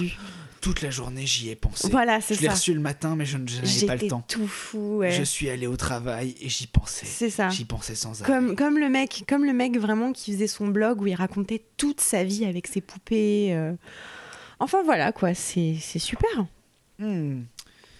Mais maintenant, À propos de taré, mais on n'aurait pas besoin de Jésus là un peu. Je pense Ah, qu'on manque de religion. Tu vois parce qu'on a on a parlé de choses sales, on a parlé de choses, euh, bah, on a parlé péché là. Ah, On a ah, parlé, luxure. ouais, on a parlé luxure. Est-ce qu'on n'aurait pas besoin d'un petit peu de Jesus Camp Cheesecake. Ouais. What's that Alors vous devez sûrement connaître, c'est ce documentaire qui date de 2007. Un documentaire très connu qui a quand même reçu plusieurs prix, je crois. Ouais, ouais, ouais. Mais il a, il a fait bouger pas mal de monde à l'époque. De Heidi euh, Ewing, Ewing, Ewing et Rachel Grady. Grady. Ouais, Grady. ouais c'est ça. Alors qu'est-ce qu'on voit dans Jesus Camp? Bah en fait dans Jesus Camp en fait tu vois en fait les euh, les, euh, les religieux catholiques aux États-Unis. Il faut savoir que les catholiques, enfin c'est bien des catholiques, Non, c'est des protestants. des protestants, Mm. des protestants euh, américains et les protestants américains c'est pas la même veine que, que nous en Europe. C'est vraiment des ultra hardcore. Et donc par exemple ils ont des villages carrément où il y a que des protestants, où ils ont leur propre télé, où ils passent des documentaires qui euh, renient la théorie de l'évolution, que la Terre est ronde, etc., etc. Et en fait, tu as une meuf qui est complètement tarée, Qui s'appelle. euh, En fait, c'est le centre Kids on Fire et elle, elle s'appelle Becky Fisher. et donc Becky Fischer voit ce que font les, euh, les musulmans intégristes. C'est ça. Et euh, donc, ah, ils forment, ils forment une jeunesse qui va aller euh, niquer des mères plus tard. Genre l'État islamique aujourd'hui, vous voyez qu'à quel point c'est bien de former des, des extrémistes. Et fait, eh ben moi je vais faire pareil, mais avec des catholiques. Elle Enfin, dit qu'ils doivent se purifier pour devenir, pour faire partie de l'armée de Dieu, et elle croit que les enfants sont les clés euh, de, la, de la direction des États-Unis. Et euh, elle pense que les chrétiens doivent entraîner les enfants parce que l'ennemi, l'islam, entraîne les enfants aussi. Et elle compare ses méthodes à elle, euh, à l'entraînement des terroristes, et elle dit Je veux voir des jeunes qui sont dédiés à la cause de Jésus-Christ comme les jeunes sont dédiés à l'islam. Je veux les voir en se sacrifiant leur vie pour l'évangile comme ils le font au Pakistan et en Israël et en Palestine. voilà. Elle est complètement folle. Et donc le but de cette, euh, ce- de cette meuf, c'est de former des terroristes, enfin pas des, Des- terroristes, Bah si, quelque part. hein. ben... Parce que elle, leur apprend un peu la violence. Ouais, mais ça justement, hein. je m'étais renseigné après avoir vu le documentaire. Mhm. En fait, ce qu'elle a formé, c'était pas tellement des terroristes armés, c'était Mhm. plutôt des terroristes de la pensée, parce que c'était Ouais, elle c'était leur en fait le des- cerveau, quoi. Bah en fait, des- elle a créé des lobbyistes, des lobbyistes pour la Mm. Terre plate, des lobbyistes pour euh, contre la théorie de l'évolution, et finalement, euh, un des types qu'on voit là, le celui qui a un mulet et les dents un peu en avant. C'est euh, Lévi, ouais, c'est celui Ouais, qui Lévi, bah, et en fait, il est élève à domicile et il apprend. euh, il apprend la science d'un livre qui essaye de réconcilier, de réconcilier créationnisme avec euh, vite fait de la science. Et en fait, on lui apprend que le réchauffement climatique, c'est de la spéculation politique. et il prêche d'ailleurs auprès des autres enfants à Kids on Fire.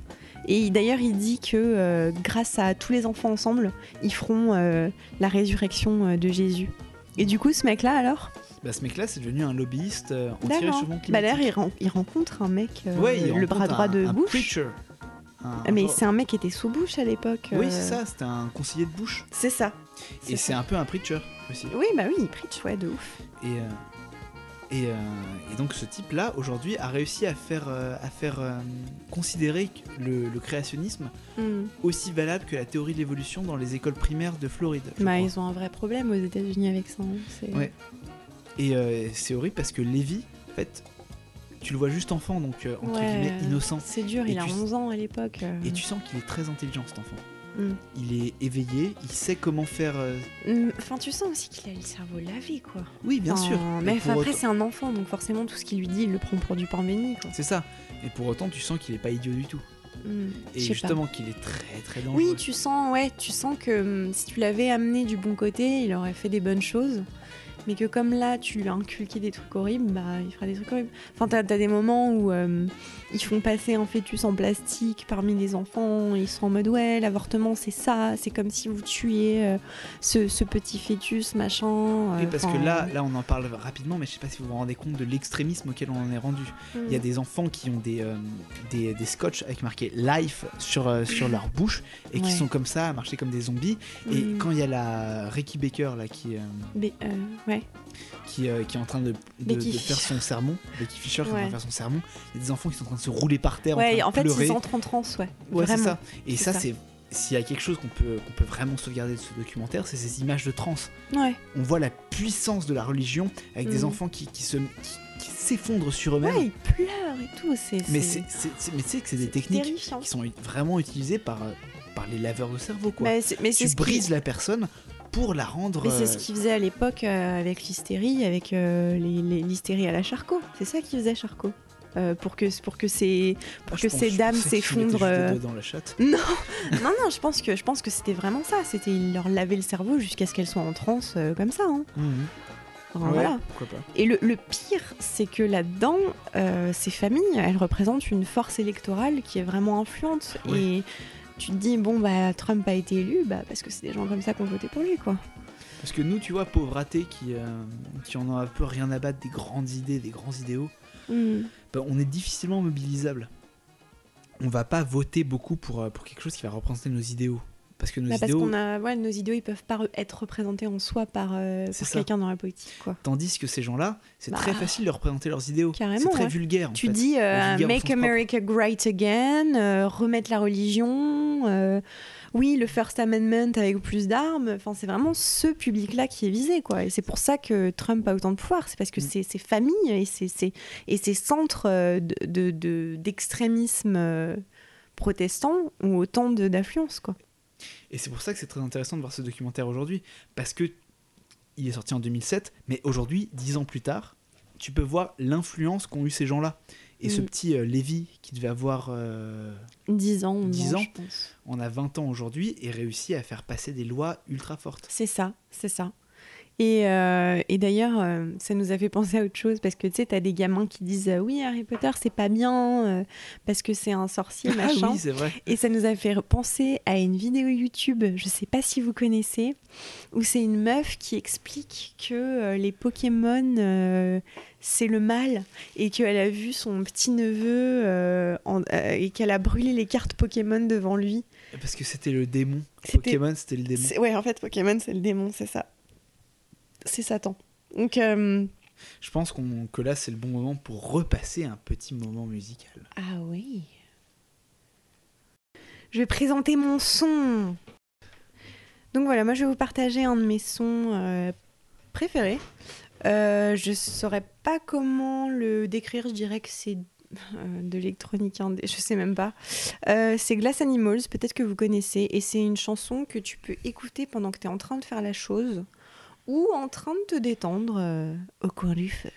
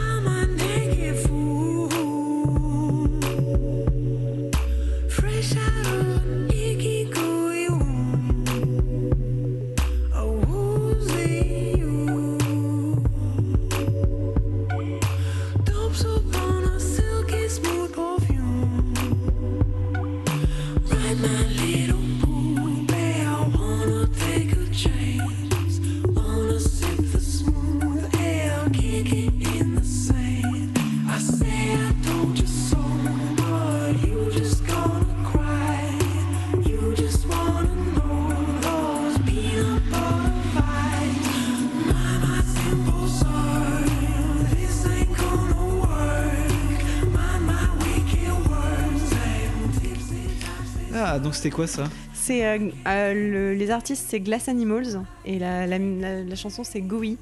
Et d'ailleurs euh, ils sont passés au Lollapalooza. Ah merde. Ils sont passés au Lollapalooza là cet été et c'était bien sympa de les voir sur scène. Voilà. D'accord. bah, t'y étais, non? Bah ouais, j'y étais avec Morange, Morange Benkebot. Ah, d'accord. Je croyais que t'avais suivi son vrai nom en, en ligne, quoi. non, c'est Morange, c'est Morgone. Bah, là, je sais- on va continuer sur nos documentaires. Ouais. Je sais pas si on peut vraiment parler de documentaires. Ouais, moi aussi, ça m'a. En fait, c'est recensé comme étant des documentaires. Et euh, mais, à vrai dire, euh, c'est des documentaires au sens propre. C'est des documents qu'on te montre. Euh, ouais, en fait, c'est. euh, moi, je connais plus pour le coup. euh, donc, en fait, on va vous parler du travail de euh, Godfrey Radio et de Et- Ron Frick. Et alors, personnellement, j'ai vu que euh, Samsara, euh, donc un film euh, qui est paru en 2011. Et en fait, c'est, une, c'est, dé- c'est décrit comme une expérience non verbale qui guide le spectateur autour du monde à travers des images éblouissantes de beauté. Et c'est vraiment ça. En fait, c'est. euh, t'as de la musique et tu vois des gens et tu vois des paysages et vi- dit comme ça ça a l'air chiant comme la mort mais en fait c'est c'est- purement une expérience euh, Sensorielle. visuelle sensorielle euh, presque spirituelle enfin je sais pas mais genre c'est ouf quoi Spirituel, regarder c'est toi qui le vois. ah mais, moi Mais- ça m'a fait euh, genre j'avais l'impression d'avoir pris de la drogue en Mais regardant tu vois, ça quoi avec, euh, avec Tiffen, qui, Ouais. était, euh, qui était là avec moi quand je lui ai montré pour la première fois Samsara. ouais Tu vois, Samsara, je me souviens de toutes les fois où je l'ai vu. ouais Parfaitement, je l'ai vu trois fois. Une Ouais. fois, j'étais moi tout seul et j'ai regardé et j'étais genre transcendantisé. ouais ouais Une deuxième fois, c'était avec euh, Tiffen et je me souviens que j'ai mangé des pâtes au pesto. mais en même temps tu bouffes tout le temps des pâtes au pesto mec donc euh, Non, mais oui, non, mais non, là, mais- c'était des pâtes au, au- pesto spécial parce qu'il y Ah avait bon le, le vin, euh, le vin de, que Tiffen avait ramené. d'accord ok Enfin voilà, c'était vraiment particulier. Et euh, la troisième fois, bah, c'était avec toi. ouais Et euh, c'était en mode Oh ouais moi j'étais moi j'étais en train de, de, de me T'étais en- transe. J'étais en transe, ouais. Pendant, la, pendant le visionnage, je l'ai montré à ma mère qui a adoré, je l'ai montré à une pote qui a adoré. Et, euh, et voilà. Et en fait, on a, on a aussi vu Koya Nishikati, donc qui fait partie de la même veine. Ils ont aussi fait Chronos et Baraka, qui sont vraiment, voilà, dans Et la qui même fait veine. partie de la trilogie des, des Katsi, avec Powa Niskatsi et Niskwa Niskatsi. C'est ça. Et donc, Koya Nishikatsi date de 1983. Toi, tu préfères Koya Nishikatsi à Samsara pour Ouais, parce que Samsara, je trouve juste ça très très beau parce qu'ils ont Ouais. des putains de caméras. Ils Bah ont- oui, attends, d'ailleurs, ils ont filmé dans 45 pays avec euh, une, un truc de je sais plus combien de millimètres. Je crois euh. que c'est une, une raid. Mais je, sais Mais je l'avais mis sur mon Facebook. Enfin, tu sais, j'avais pris des captures d'écran et j'avais mis sur Facebook Sansara 2011, euh, 17 mm ou je sais pas quoi. Enfin, genre, j'étais en. Ouais. Mais euh, c'est une technique euh, de bâtard, quoi. Enfin, genre, ils bâtard mettent 3 ans pour faire le film, quoi. Ouais, mais tu vois, Ils voyagent partout dans le monde, c'est un truc de ouf. ouais. mais Koya Niskatsi, genre là c'est Samsara, mais Koya Ouais. Niskatsi qui est sorti en 1983 de Godfrey Ouais. Reggio, je trouve que en fait il est beaucoup plus fort que Samsara parce que Samsara c'est des jolies images mais sans plus. Ah trouve. non, ça Bah, montre. Ah là, mais t'as tout le segment avec euh, l'industrie alimentaire. Il y a juste le segment avec les robots moi, que je trouve cool. Mais en fait, ouais, voilà. Qui veut dire quelque chose. Genre dans Samsara, ça commence avec euh, des danseuses euh, en Indonésie, c'est quelque chose comme ça. Puis après, En tu vas voir les déchets, tu vas voir la société de consommation, tu vas, tu vas, tu vas voyager partout dans le monde en fait, c'est un truc de ouf. Tu vas voyager dans la ville des États-Unis qui a été ravagée par un ouragan. Tu vas voyager euh, avec les enfants soldats. Tu vas voir euh, euh, les, les- les prostituées thaïlandaises. Euh, tu vas voir euh, les Américains, puis t'as un truc sur les robots où t'as cet artiste français euh, qui est pas connu mais qui fait un truc genre oh, avec de la musique genre comme ça. Enfin genre c'est un truc de ouf quoi, c'est une expérience de ouf. Et à l'époque on avait on avait essayé de regarder Koya Nishikati sauf que moi en fait j'étais en train de m'endormir devant parce que ça me touchait moins, parce que l'image était moins belle parce qu'il y avait moins de technique.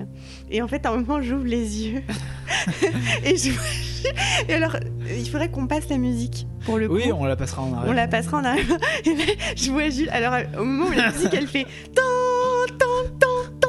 Et en fait, c'était des. euh, vous savez, les poteaux électriques là, avec des cornes. Et Jules, il avait la bouche ouverte. Il était en mode. Oh avec les yeux. Il était en mode. Oh genre, genre comme s'il voyait le diable en personne sur l'écran. Et j'étais morte de rire parce que moi, j'étais en mode. Ah avec le. Bah parce qu'en fait, en fait Koya Niskatsi, euh, Samsara, voilà. Il y a eu le point de vue de Mathilde. Moi, Samsara, je le trouve assez pauvre. Je le trouve très très beau. Non. Je le trouve très très beau, mais assez pauvre. Parce que, ok, finalement, quel message tu retires de, de Samsara? Mais juste euh, l'uni- enfin, tout ce qui se passe en ce moment sur Terre en fait. Ça veut rien dire, ça. Si. Tout ce qui se passe en ce moment sur Terre. ça veut dire la pauvreté, ça veut dire euh, à l'échelle humaine. euh, comme j'ai dit. Ça veut dire la pauvreté, mais ça veut rien dire. Mais non, non, ce que je veux dire, c'est qu'en fait, c'est que tu, ce que tu reprends de- du film, c'est vraiment les inégalités euh, entre les humains d'une part, c'est-à-dire que, comme j'ai dit, tu vas voyager auprès des personnes qui vivent dans les décharges, tout comme euh, les personnes qui sont à Dubaï euh, et qui font du ski. Du bail. À du... Il y a Dubaï à Dubaï.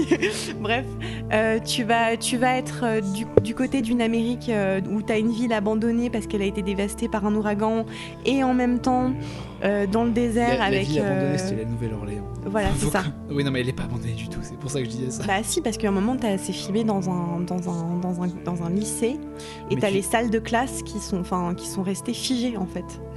Comme, euh, comme après l'abandon. Bah si, C'est de la mise en scène. non. Est-ce que je peux parler de Koyaanisqatsi Vas-y, vas-y, parle de Koyaanisqatsi. Parce que t'as attaqué Samsara et j'ai pas aimé, je voulais le défendre. Non, mais j'ai j'ai juste dit que Samsara, je le trouvais très très beau, mais très très vide. Mais non, il est pas vide. Tandis que Koyaanisqatsi, Ah. euh, déjà, il faut préciser que là, en fait, il y a zéro son, et il y a juste une bande son euh, fait par Philippe Glass. Philippe Glass, c'est un des genres, euh, un des pontes de la musique minimaliste. Et enfin, c'est juste l'inventeur avec Eric Satie de la musique minimaliste.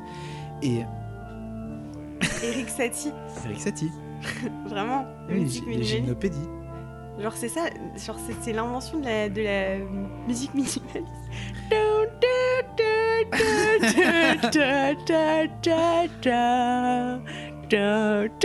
Non mais c'est pas de la musique minimaliste. Si. Mais non. En vrai, je pourrais te raconter toute l'histoire, mais ce serait super chiant. D'accord. Parce que encore Philippe Glass, tu peux le comprendre Ouais. instinctivement comme de la musique minimaliste, mais Eric Satie un peu moins. Ouais, oui, Et- c'est ça. J'ai juste pas compris. Oui, Mojart, euh, la musique électronique, bah non. Beethoven, la dubstep. Mendelssohn, le rap, le Peura. le peura. Bref, vas-y, continue sur Koyaanisqatsi. Et donc, et donc c'est une musique très minimaliste avec juste des chants, euh, des chants euh, russes ou je sais pas indiens. Russe ou indien, entre les deux. ouais, c'est ça. Indiens. Koyaanisqatsi. Avec avec un orque, avec un orque. Avec un Avec- Les chants d'un or. non, juste avec un orgue derrière. Trop badant. Et ouais, c'est assez badant. Ouais. Et en fait, les images sont peut-être pas aussi belles que dans Samsara parce que voilà, ils ont n'avaient pas, pas la technique à ils ont pas les caméras de l'époque, ils ont Mm. pas des Scarlett Red, mais euh, les images sont beaucoup plus belles, beaucoup plus fortes et sont et sont beaucoup plus travaillées en fait. En fait, je pense que. Samsara, attends, Ouais, vas-y. Samsara, euh, ils ont peut-être pris juste les images brutes sans trop les retravailler, alors que dans euh, Koyaanisqatsi, ils les ont retravaillées. Ils les ont vraiment agencées de manière à apporter un message.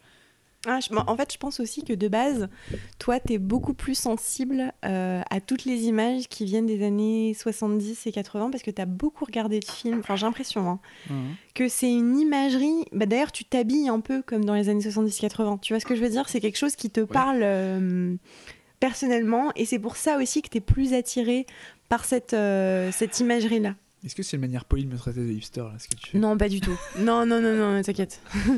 les hipsters, c'est plus les années 90 là, en ce moment. Euh, 80, sur, sur 80. ce quoi? Non, non, non. Je te jure, là c'est vraiment les années 90. Là, je sais pas. Ouais.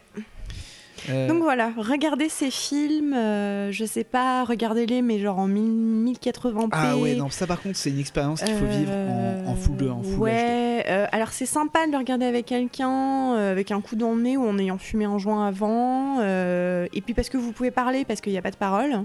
Et c'est sympa de partager l'expérience. Mais vraiment, enfin voilà, si vous avez un grand écran ou si vous avez un projecteur, ça peut être cool.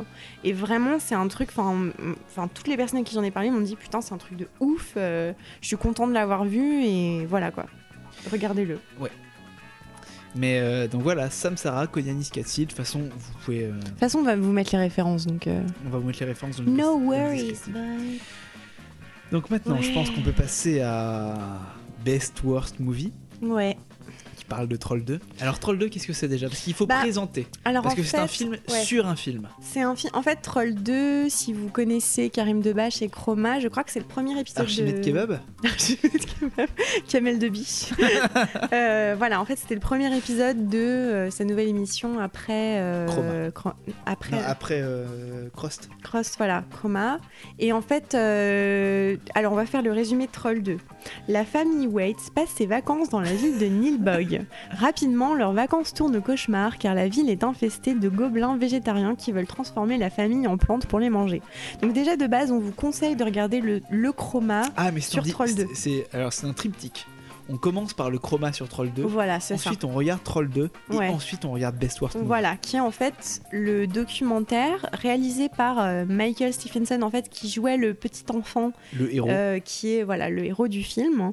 Et en fait, euh, il explique dans le dans le documentaire, ouais, à l'époque, j'étais persuadée que ça allait lancer ma carrière. J'avais tourné dans un film de ouf.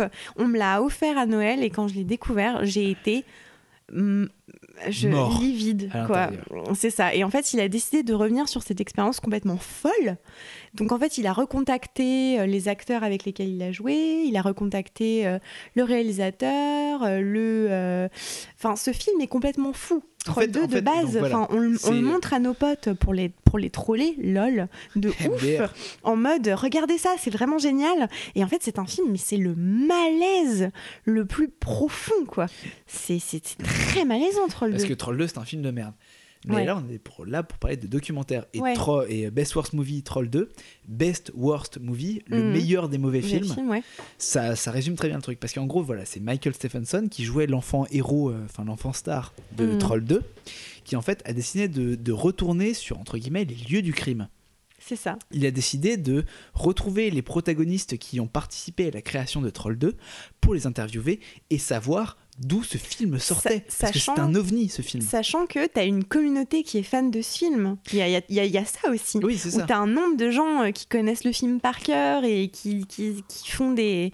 qui préparent euh, des screenings du film où ils se mettent tous ensemble et ils font. Enfin, T'as aussi, t'as Mhm. aussi, c'est pour ça qu'il a fait ça. Oui, c'est C'était pour rencontrer ces gens-là, pour leur Troll 2 demander pourquoi est-ce qu'ils ont aimé Troll ce 2 film. est tellement mauvais qu'il y a des Ouais, voilà, il y a des gens qui se sont unifiés autour de, de cette, C'est ça. de cette- parce que c'était c'est trop drôle. c'est ça. Et euh, on racontera à la fin, mais on a vécu ça. On a vécu ça en fait, ouais, on a, on a eu la chance euh, de, de venir euh, à la. Alors je sais plus comment ça s'appelait, mais euh, en fait euh, Karim Debache avait organisé avec le Forum des images euh, à Châtelet.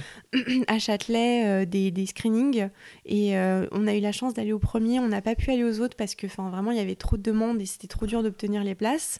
Et en fait du coup c'était en première partie ils montraient Troll 2. Troll 2 et en deuxième partie on a regardé Best Best Movie.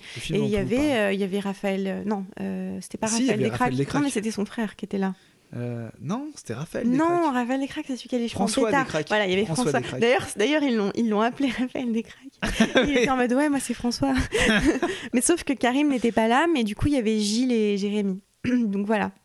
Et donc on a vu ces deux films, euh, donc avec des fans de Chroma et on était, enfin c'était Bah, génial on parce que tout le monde était, dessus. ouais, tout le monde était mort de rire dans la dans la Mais salle. je crois que c'est ma meilleure expérience de cinéma. Moi aussi, franchement, c'était vraiment ouf. Parce que euh, il y a ouais, des endroits au cinéma où tu vois des très bons films et t'es transporté avec le public et tu fais partie d'une vague collective. ouais. Mais là, genre que tout le monde exprime à forte voix ses ça. Ouais. Ouais, Chope là Chope là Ouais, Chope c'est là ça. Et enfin, genre tout le monde hurlait de rire. Enfin, c'était génial. Et donc, il faut, faut qu'on vous parle de Best Worst Movie parce que là, on Ouais. vous raconte nos vies. Nos- vous nos vous expériences. battez les couilles clair, de vous manière. vous en cordiale. les, ouais, cirez les, les boules. Et, Mais euh, euh, ouais. et- En fait, ce qui est marrant dans Best Worst Movie, c'est que tu découvres que tout le monde était fou. Oui, c'est ça. fait. Non, mais en fait, là, on dit fou. On, on- Euh, ouais. On dit fou. Mais ils étaient vraiment Cliniquement. pathologiquement. Ouais, cliniquement, c'est prouvé qu'ils étaient tarés. Et en fait, c'est assez insidieux parce que le mec, il arrive. Donc, ça commence avec le mec qui, le mec qui jouait son père dans le film. Mmh. et qui est en fait dentiste dans la vraie vie. Et en fait, tu découvres, c'est insidieux pendant le documentaire, tu commences à découvrir qu'il y a quelque chose qui va pas chez tous ces gens. Et il y a vraiment un truc qui revient. C'est c'est pour lui. Mais pour tous les autres, tu vois, qui sont tarés tout de suite. Non. Don non, non. Packard, la Don mère. Packard. Alors, alors Don Packard, c'est un des personnages et en fait c'est un mec qui dit, c'est le moment le plus drôle du film honnêtement. C'est un mec Non, qui dit, non, non, non.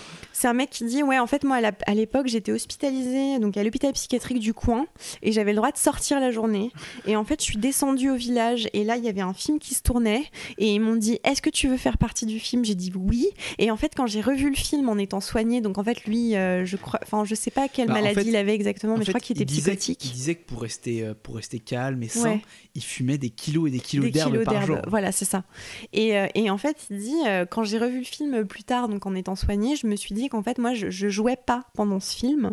Euh, C'était mes vraies réactions, quoi. Et, je, et je me trouve euh, dérangeant. Et en fait, donc, alors, t'as lui qui est taré. Par exemple, attends, par Ouais. exemple, il y a une scène où, euh, où genre t'as un protagoniste qui lui demande Est-ce que vous avez des œufs? Et il fait Des œufs Ah Ouais, c'est ça. Et en fait, quand il explique cette scène, il est en ben là en fait, j'étais vraiment en train d'halluciner. Ouais, c'est Parce ça. que le, le matin, pour mon petit déjeuner, j'avais des œufs dans mon frigidaire, mais je Ouais. savais pas comment les cuisiner. C'est ça, des je œufs brouillés, des Ouais. œufs à la coque, des œufs au plat, Ouais. des- une En omelette. fait, il était en délire, quoi. Et j'étais complètement. Et j'ai Il- hurlé tout- toute la matinée dans mon appartement. C'est Et ça. donc, quand il m'a posé cette question, parce que je ne savais pas, parce qu'il improvisait complètement son rôle, c'est clair. En fait, il apprenait pas. c'est- euh, et ben il a fait Ah Ouais, c'est des œufs Des œufs, c'est le démon. et, euh, et ouais, il dit ouais, donc euh, Steven Stevenson, donc le mec qui a réalisé Michael Michael, Stevenson. Stevenson, donc le Steven Stevenson. Euh, c'était un gamin, il faisait trop chier et tout. Et tu sais, t'as une scène où euh, ils veulent lui donner. parce que le but des gobelins, c'est de faire Bah. bouffer un, un liquide visqueux vert aux hommes pour pouvoir les manger. Et il était en mode Moi, j'avais vraiment envie de lui donner ce liquide vert, je voulais vraiment qu'il le bouffe. En, fait, en fait, ce qui est très drôle, c'est que Don Packard, quand Ouais. il est interviewé dans le documentaire, Ouais. il se rend même pas compte que celui qui l'interviewe, c'est le gamin qu'il est en train c'est ça. si bien il fait Non, mais aujourd'hui ça va, je suis pas fou. Ouais.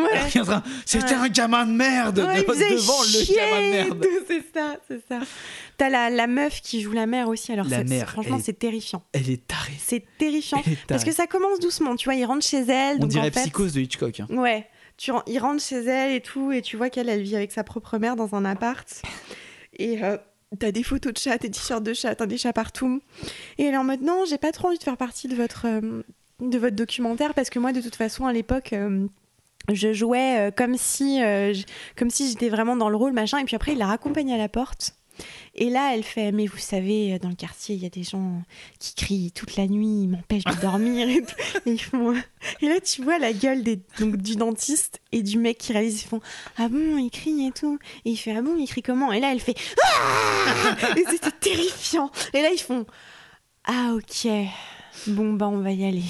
Et il la laisse, tu vois. Et elle fait tellement peur, cette meuf. Enfin voilà. Après, il réinterviewe euh, donc les, le, le réalisateur du film qui est un, qui est un Italien qui comprend absolument Claudio pas. Mais en fait, en fait Ouais, non, c'est pas lui- qu'il comprend absolument pas. C'est que euh, lui, il a pris son film complètement au premier degré. Ouais, c'est ça, lui, il est au ça. Il comprend pas qu'il y ait des gens. En fait, tu sais, il Non, mais va si, il au. comprend très bien. Non. En fait- Attends, attends, laisse-moi parler. Vas-y. Et en fait, il, euh, il est persuadé que son film a eu un putain de succès parce qu'en effet, son film a eu un succès, mais dans une sphère de nanar. Et donc, il y a plein de gens qui matent le film au second degré, qui organisent des réunions autour de Troll 2 pour mater Troll 2 et se marier ensemble.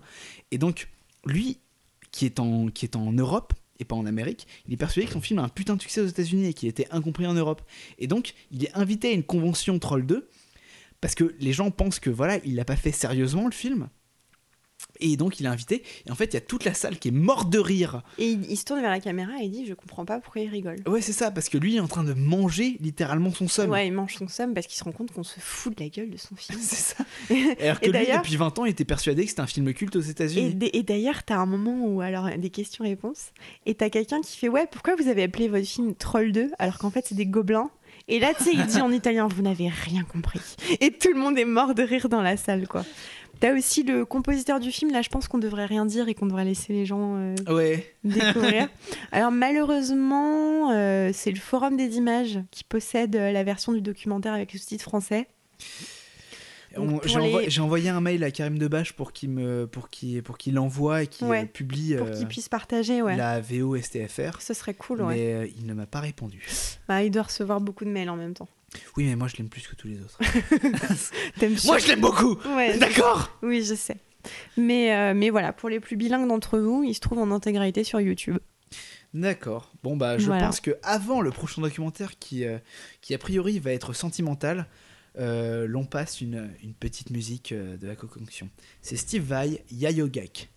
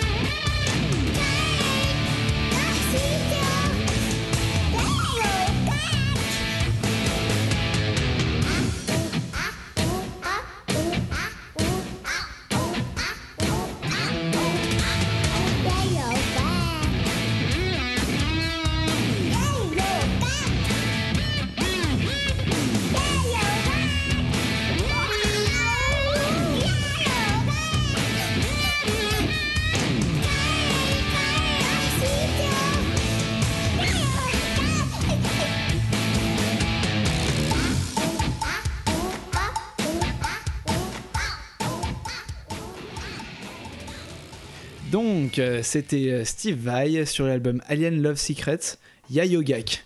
C'était euh, c'était violent, non? Bah, c'est une chanson particulière, mais moi Ouais. j'aime bien. Non, et, tu vois, on est là pour faire découvrir des dans, choses. dans et, quel Steve contexte t'écoutes ça? Ben, en vrai, je l'écoute. En, fait, en fait, tu te rends pas compte de mon univers musical. Bah peut-être pas, peut-être que je m'en rends pas compte. Parce que, parce que moi, j'écoute rarement en fait des chansons normales. Ouais. Enfin, ça fait très hipster de dire ça. je Oh, moi tu vois, je trouve normal. En fait, j'aime bien écouter des, chansons de type qui disent qu'ils ont envie de se suicider. J'ai pas envie de me suicider, hein, mais Genre comme le mec qui, qui- comment il s'appelait ce mec-là qui Jean-Luc Le Ténière. Ouais. Et, et en fait, euh, genre les chansons normales, en fait, j'ai juste l'impression d'entendre de la soupe.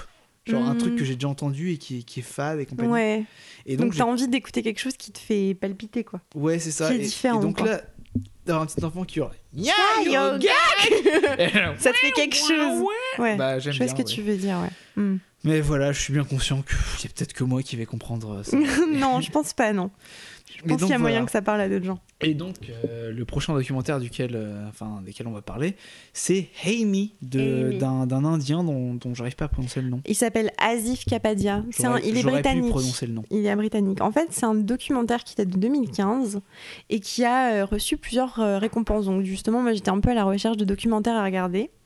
Et euh, je suis tombée sur ce documentaire qui a re- reçu l'Oscar du meilleur documentaire. Et j'étais un peu.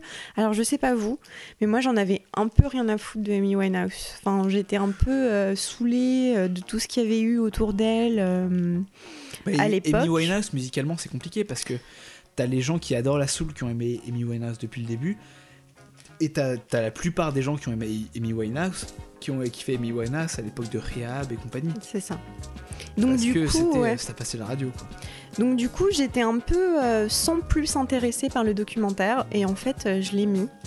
Et euh, je me suis Tu retrouvée, je l'ai mis, et je me suis retrouvée euh, scotchée à mon écran. J'étais en PLS.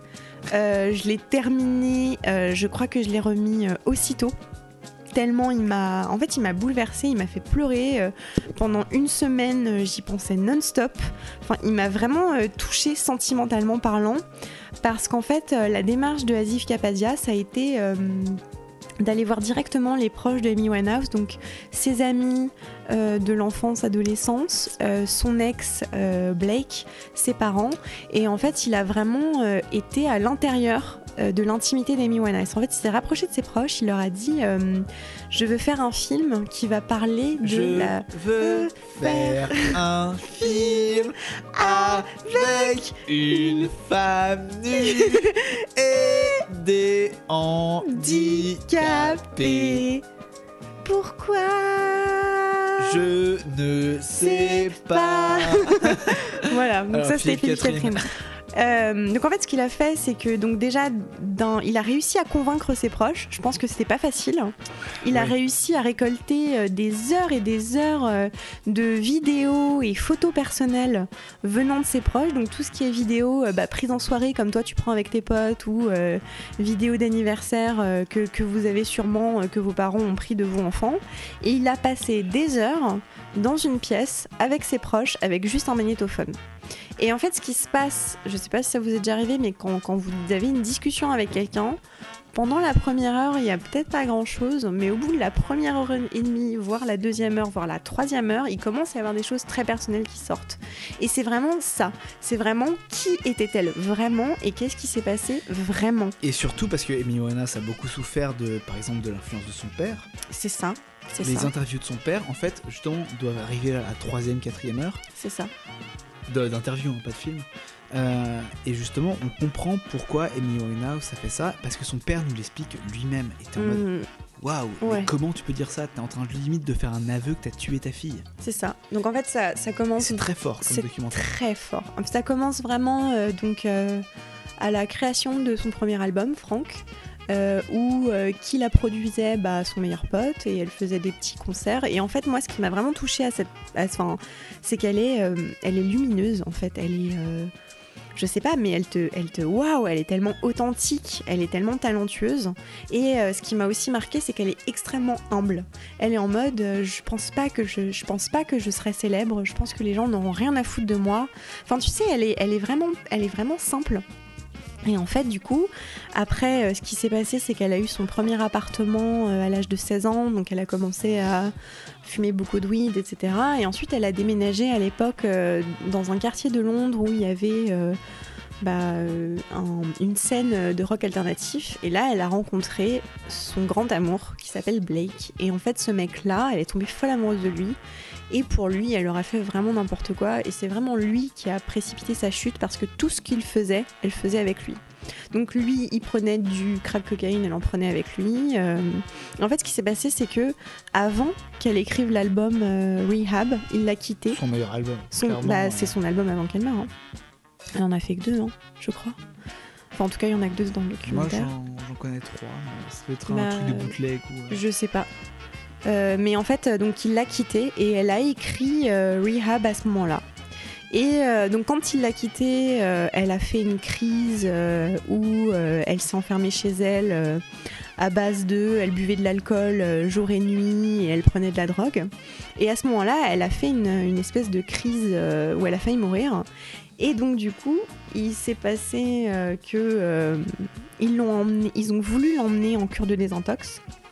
Son père est arrivé, il a senti le bon filon en mode euh, elle va gagner de la thune et de toute façon euh, il faut pas qu'elle aille en rehab parce qu'il faut qu'elle écrive. Et elle a écrit directement, littéralement, rehab. Eh, Ils ont voulu m'envoyer en cure de désintox et j'ai dit, non, non, non, non, non. parce que mon papa a dit que j'étais bien.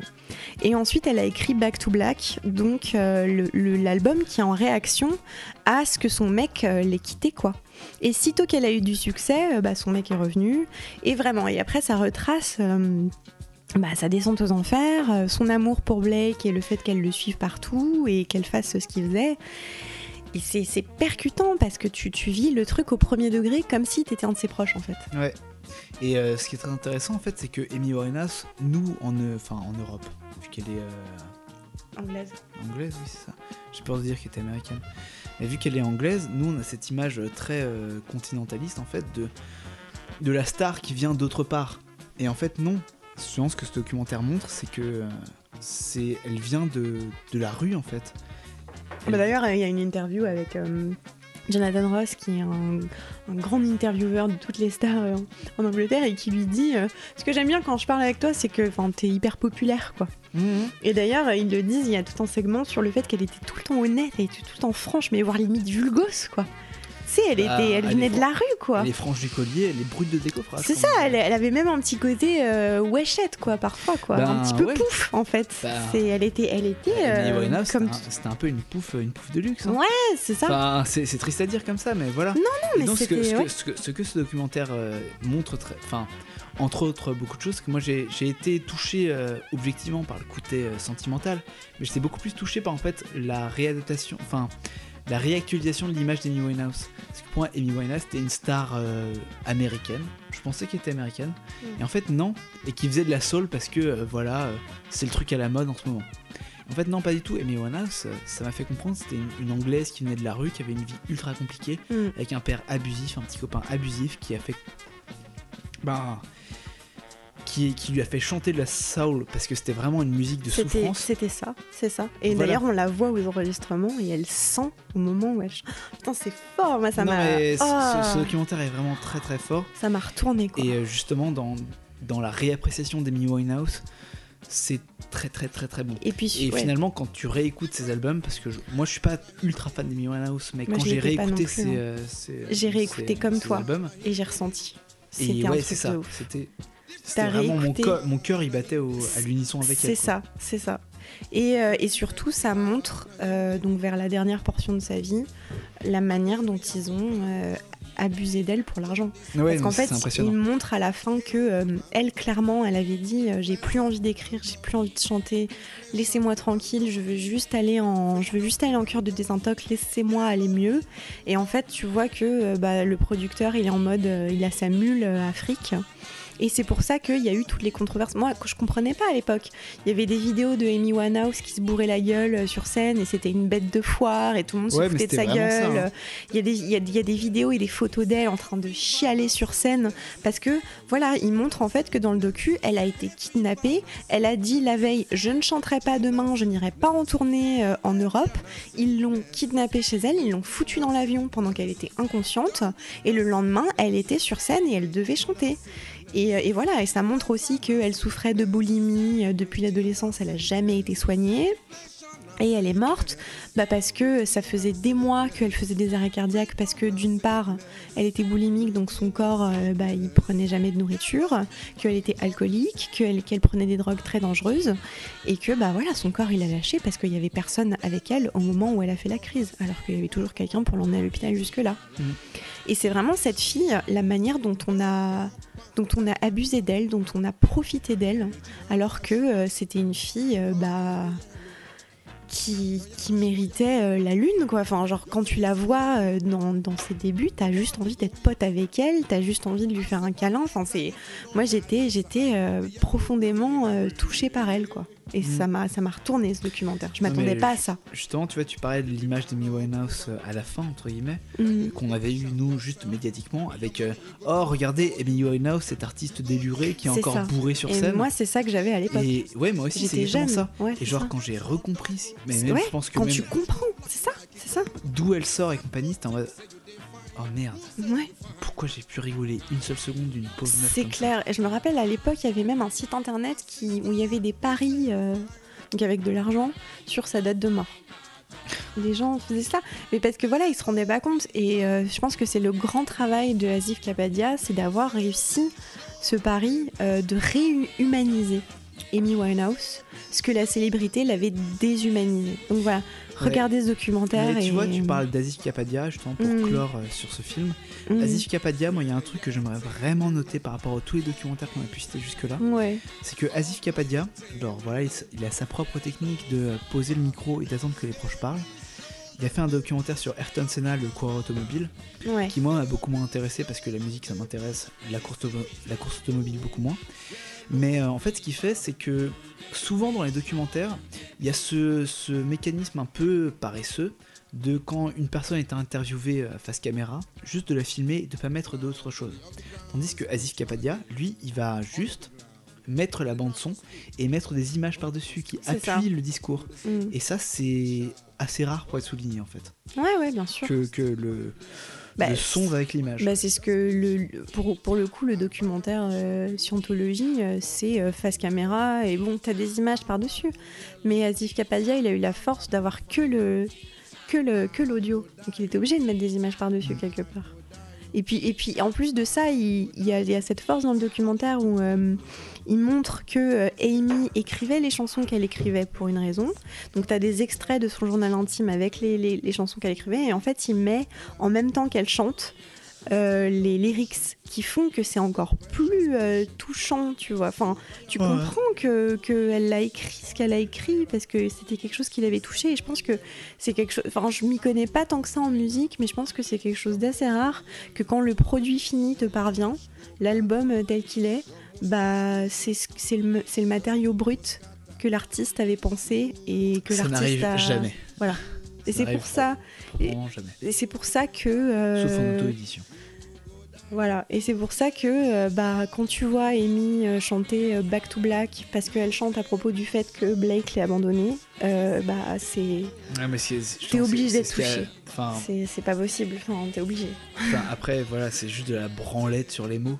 Parce Mm. que c'est pas du tout présent dans le documentaire, mais Back to Black. Back to Blake. Back to Blake. Bah, D'ailleurs, il y, a un- il y a un commentaire euh, sans critique, enfin, il y a une critique sans critique qui a fait le, le jeu de mots euh, là-dessus, quoi. Mm. Donc Et- voilà, vraiment, enfin, moi, c'est le documentaire que je. Donc voilà, tout ça c'est lourd, c'est Ouais. une personne torturée qui est en train de crever sur scène et que tout le monde qui le regarde en mettant des billets sur sa mort. C'est ça. C'est super drôle, mais là on va vous parler d'un truc beaucoup plus drôle. Ouais. Vraiment beaucoup plus léger. Bah, Michael Moore. Michael Moore. Michael Ce gros porc. Oh.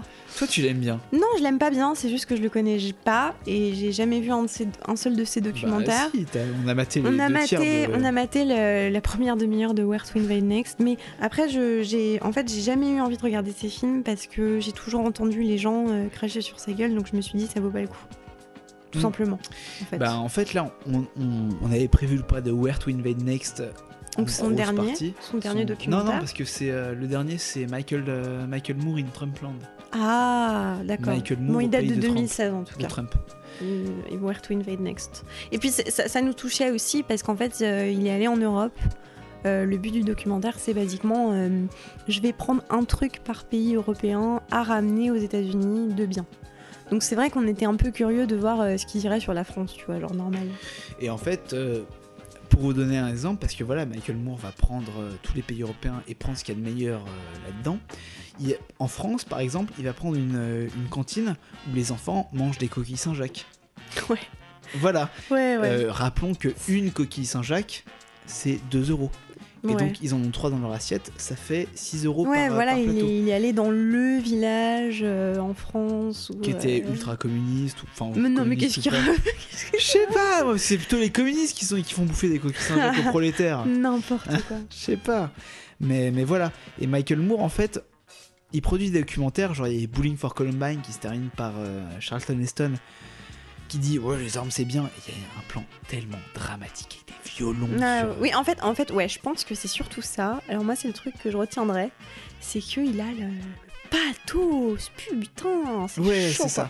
Genre t'as tout le, le début euh, où il est en mode moi, machin, l'Amérique, et en fait il va mélanger plein de choses. Alors je suis d'accord avec ce qu'il, en fait je suis d'accord avec le fond, c'est-à-dire qu'il va, il va mettre des images euh, de la violence policière envers euh, les Nord-Américains, par exemple. Mais il mélange, en fait, en Mais fait, il mélange tout. ce qui va pas bien C'est en ça. Amérique. C'est ça. Genre le système de avec des santé, violons, les avec noirs non, qui se font violenter. avec la musique d'Inception d'ailleurs. Oui. Voilà, c'est ça.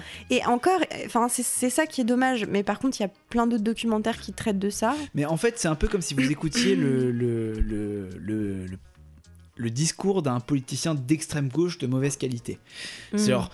Les pauvres ne gagnent pas assez et les clochards on passe devant sans même les regarder et les entreprises du CAC 40 elles se font un bénéfice pas possible et, aujourd'hui euh, les, les, entreprises femmes euh, ont un salaire moins grand que les C'est ça. hommes. Et euh, les noirs et les arabes trouvent moins de travail que les. Tu vois. et Enfin, les voilà. entreprises alimentaires veulent juste nos cancers etc. C'est En fait, en soi, c'est très bien vrai, c'est vrai ce qu'il dit. tu, dé- tu, tu dénonces des trucs qui sont vrais C'est ça. mais Tu mélanges genre ça a tout. aucun rapport que les femmes gagnent moins et que les entreprises En fait, agroalimentaires veulent nous- soient, soient pas éthiques. Il vient toucher au, au sentimentalisme des gens, euh, ce qui est, enfin, aux émotions des gens, ce qui est bon, il faut le faire, mais il faut aussi appuyer les choses de, de comment dire, de, de chiffres, euh, de parce de que c'est comme ça, que- c'est comme ça que t'avances. Et Michael Moore, il, il vrai qu'il fait pas ça. Parce, qu'un- parce que, ok, un documentaire sur Amy Winehouse, tu peux te contenter, entre guillemets, de, de, de juste témoignages sur sa vie.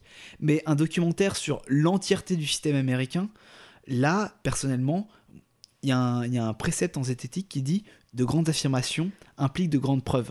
Et donc, si tu affirmes que le système américain est complètement biaisé, enfin, complètement pourri à la racine, il faut que tu le défendes très très bien, ce système, Bah, en ce- fait, cette affirmation.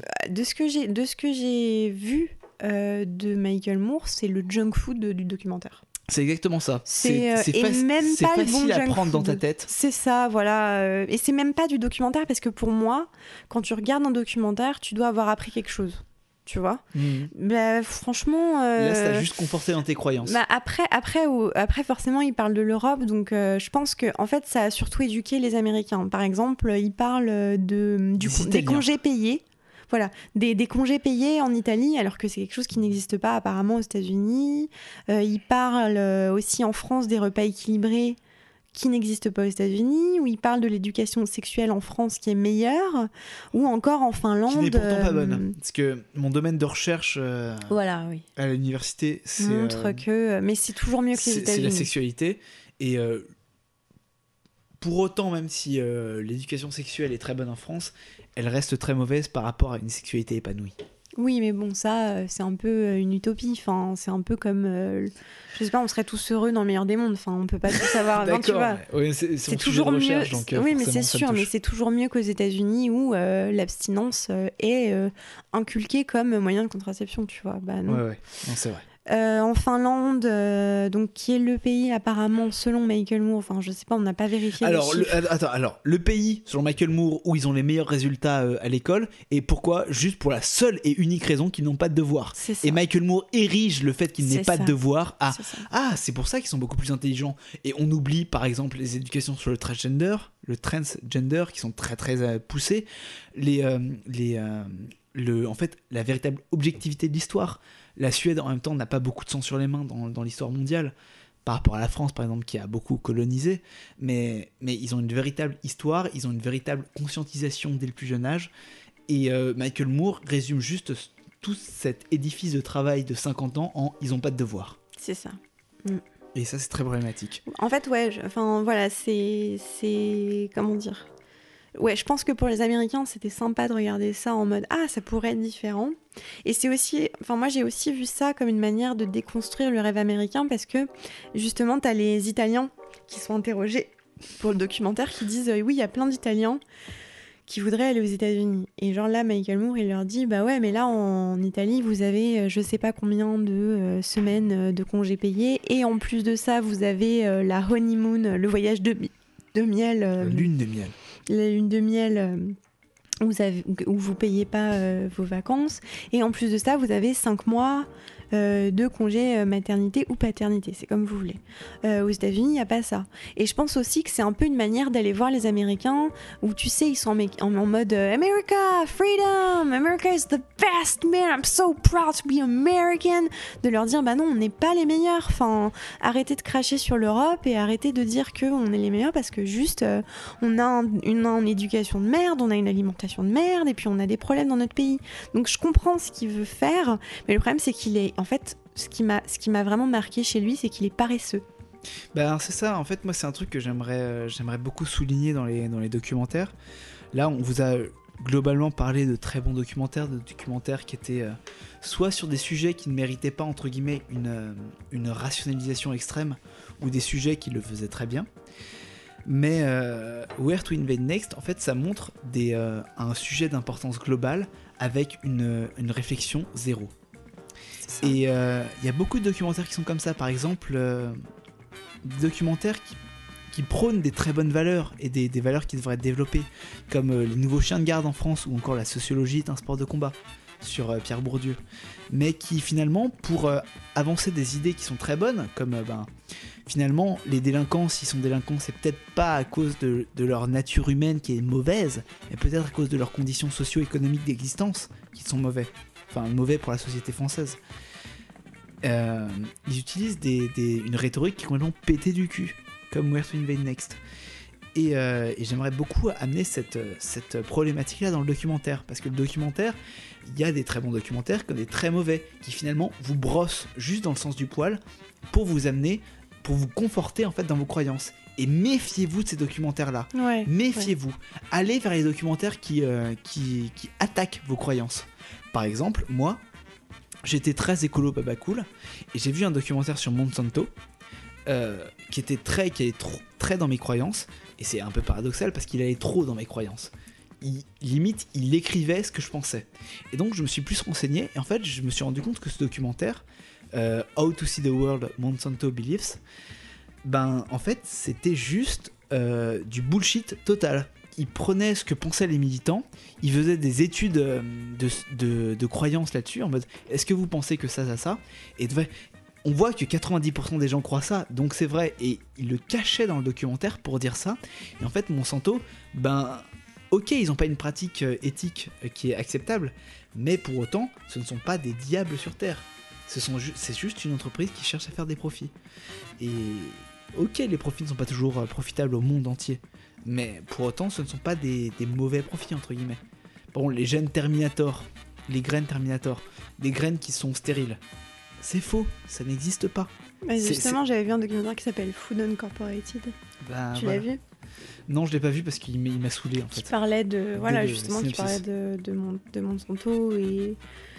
Et euh, de l'écrasement par Monsanto euh, des petits cultivateurs. Mais ça, tu vois, c'est du n'importe quoi. Bah ouais, et pour autant. Et je suis pas pour Monsanto, mais c'est du n'importe quoi ce qu'il raconte dans ce Mais, euh, documentaire. mais c'est ça aussi qui est compliqué avec le documentaire, je trouve. C'est que euh, de base, t'as un peu un truc de. Enfin, personnellement, je trouve que t'as fait un effort en regardant le documentaire. C'est-à-dire que t'as pas regardé un film, tu fais un effort de bon, bah aujourd'hui, je vais apprendre quelque chose. Et en plus de ça, tu dois faire un autre effort de dire est-ce que c'était un bon ou un mauvais documentaire ou est-ce qu'on se fout pas de ma gueule? Enfin, tu vois ce que je veux dire ou pas?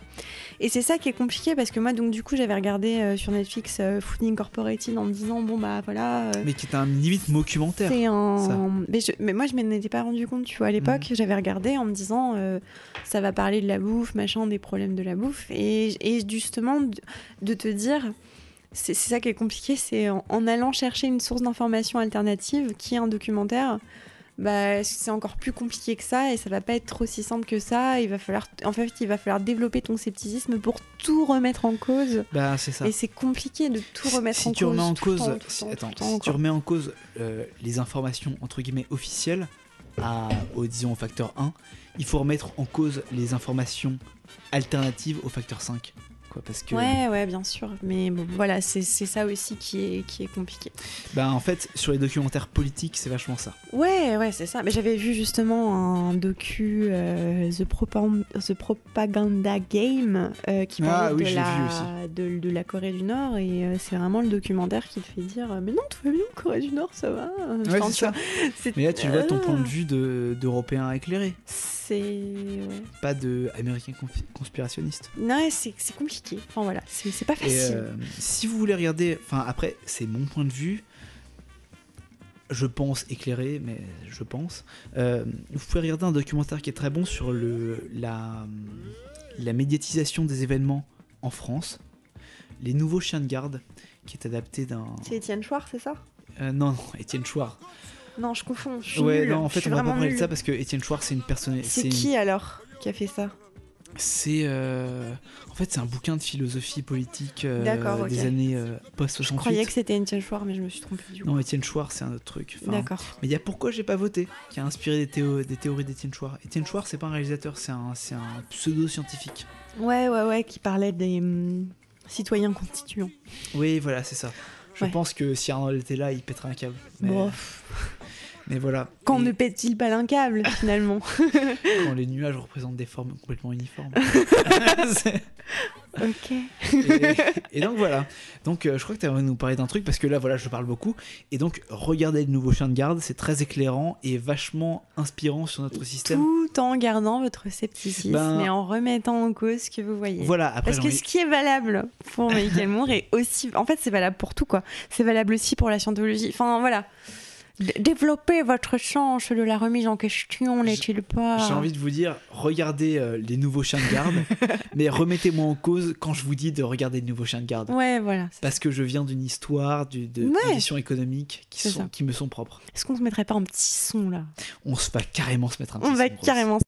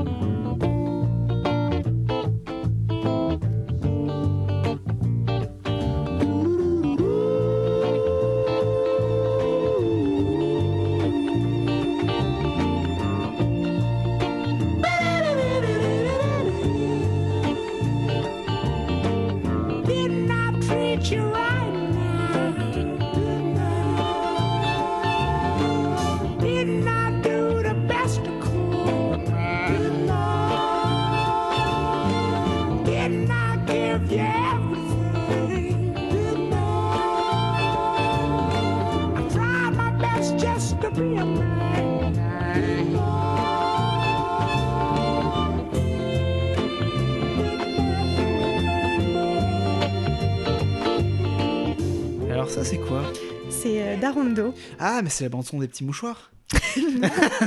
Pas du tout. C'est pas un des petits mouchoirs. Non, non, non, c'est dans euh, un film. C'est le film qui clôt la trilogie de Cédric Lapiche avec Romain Duris. Ah. Euh, Casse-tête chinois. Mais qu'est-ce Mais- est nul ce, ce Mais c'est aussi un son que j'ai entendu dans Breaking Bad. Ah ouais avant. Dans Ouais. Breaking Bad celui-là. Ouais, dans la saison 1, ouais. Bah, je, préférais, tu vois, Crystal Blue, Percy Jones. Ouais, ouais, ouais. Grand classique. Mais euh, c'est un son que je trouve euh, relaxant. Ouais, C'est vrai qu'il est très bon son. Il est, ouais. Donc voilà. Donc là, on vous a bien, euh, on vous a bien saoulé. Bah voilà, on vous a passé notre musique C'est dans ça. vos oreilles. Dans- Je en mode, ah, j'aime l'électro et la dubstep. Bah non, tu vas kiffer la soul maintenant, bâtard Fils de pute, va Bâtard Bref, Et bah attends, on va parler de sexe on va parler de Sexe sexe. Encore, ouais. Bah, en fait, euh, ouais, c'est un truc dont j'essaye de parler depuis longtemps dans Copain comme cochon. Euh, c'est un documentaire que j'avais trouvé sur Netflix à l'époque qui s'appelle Hot Girls Wanted de les Jill filles, Bauer chaudes, et les, filles, les filles chaudes sont à désirer. Euh, non c'est euh, fille euh, fille chaude recherchée plutôt Oui. Et euh, en fait c'est un alors moi la première fois que je l'ai vu j'ai trop kiffé parce que euh, c'est un documentaire qui parle euh, du porno amateur c'est-à-dire euh, on va rechercher des nanas euh, girl next door on appelle ça euh, la nana lambda et, en, fait, c'est un la nana mec qui, la nana qui pourrait être votre voisine. c'est ça Next door, c'est la, la, la c'est- porte d'en face. Et en fait, ouais, voilà, c'est un mec qui poste des, des annonces sur Craigslist, donc le bon coin américain, en mode venez en Floride, j'ai une maison pour vous et vous pourrez faire partie du porno et vous serez riche, tu vois. Et euh, du coup, ça montre, euh, voilà, ces nanas-là qui arrivent en Floride, euh, qui commencent à tourner dans des pornos, tout, tout va bien, limite, ça te donne envie de faire du porno au début Ouais, parce qu'elles sont clair, en mode. Elles sont cool. Mais elles moi, sont- quand elles j'ai sont quand j'ai vu le yambes. truc, j'étais en mode. Bah en vrai, j'ai une jolie zigounette. euh, Ouais. Vas-y, je me mets sur une webcam et je me fais des ça. grâce à ça. hein. C'est ça. Et euh, sauf qu'en fait, très rapidement, tu te rends compte que, bah, en fait, euh, les nanas qui sont dans ce porno amateur là, elles ont une gamines. durée de vie de, de- en fait, elles ont une durée de vie entre guillemets de trois mois, et puis en fait, elles sont remplacées par d'autres nanas parce qu'après, elles sont plus engagées, et pour rester engagées, elles sont obligées de, de faire des choses de plus en plus hardcore.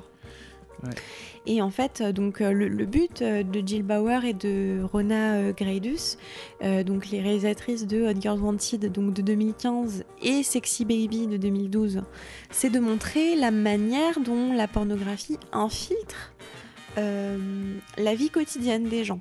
Donc euh, dans Girls Wanted, c'est bah, on va aller chercher n'importe quelle nana dans le fin fond des États-Unis pour la faire aller dans le porno. Donc je vous passe les détails sordides parce qu'on n'a pas forcément envie de parler de choses difficiles, mais regardez le documentaire.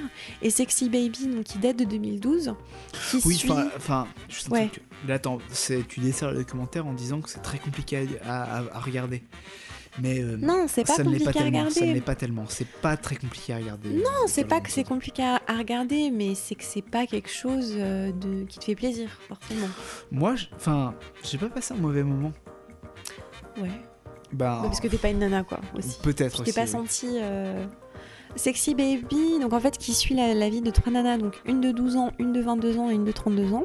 Et en fait, qui montre notamment l'influence de euh, la, culture porno, sur la gamine de 12 ans, qui, via Facebook, va de plus en plus se sexualiser.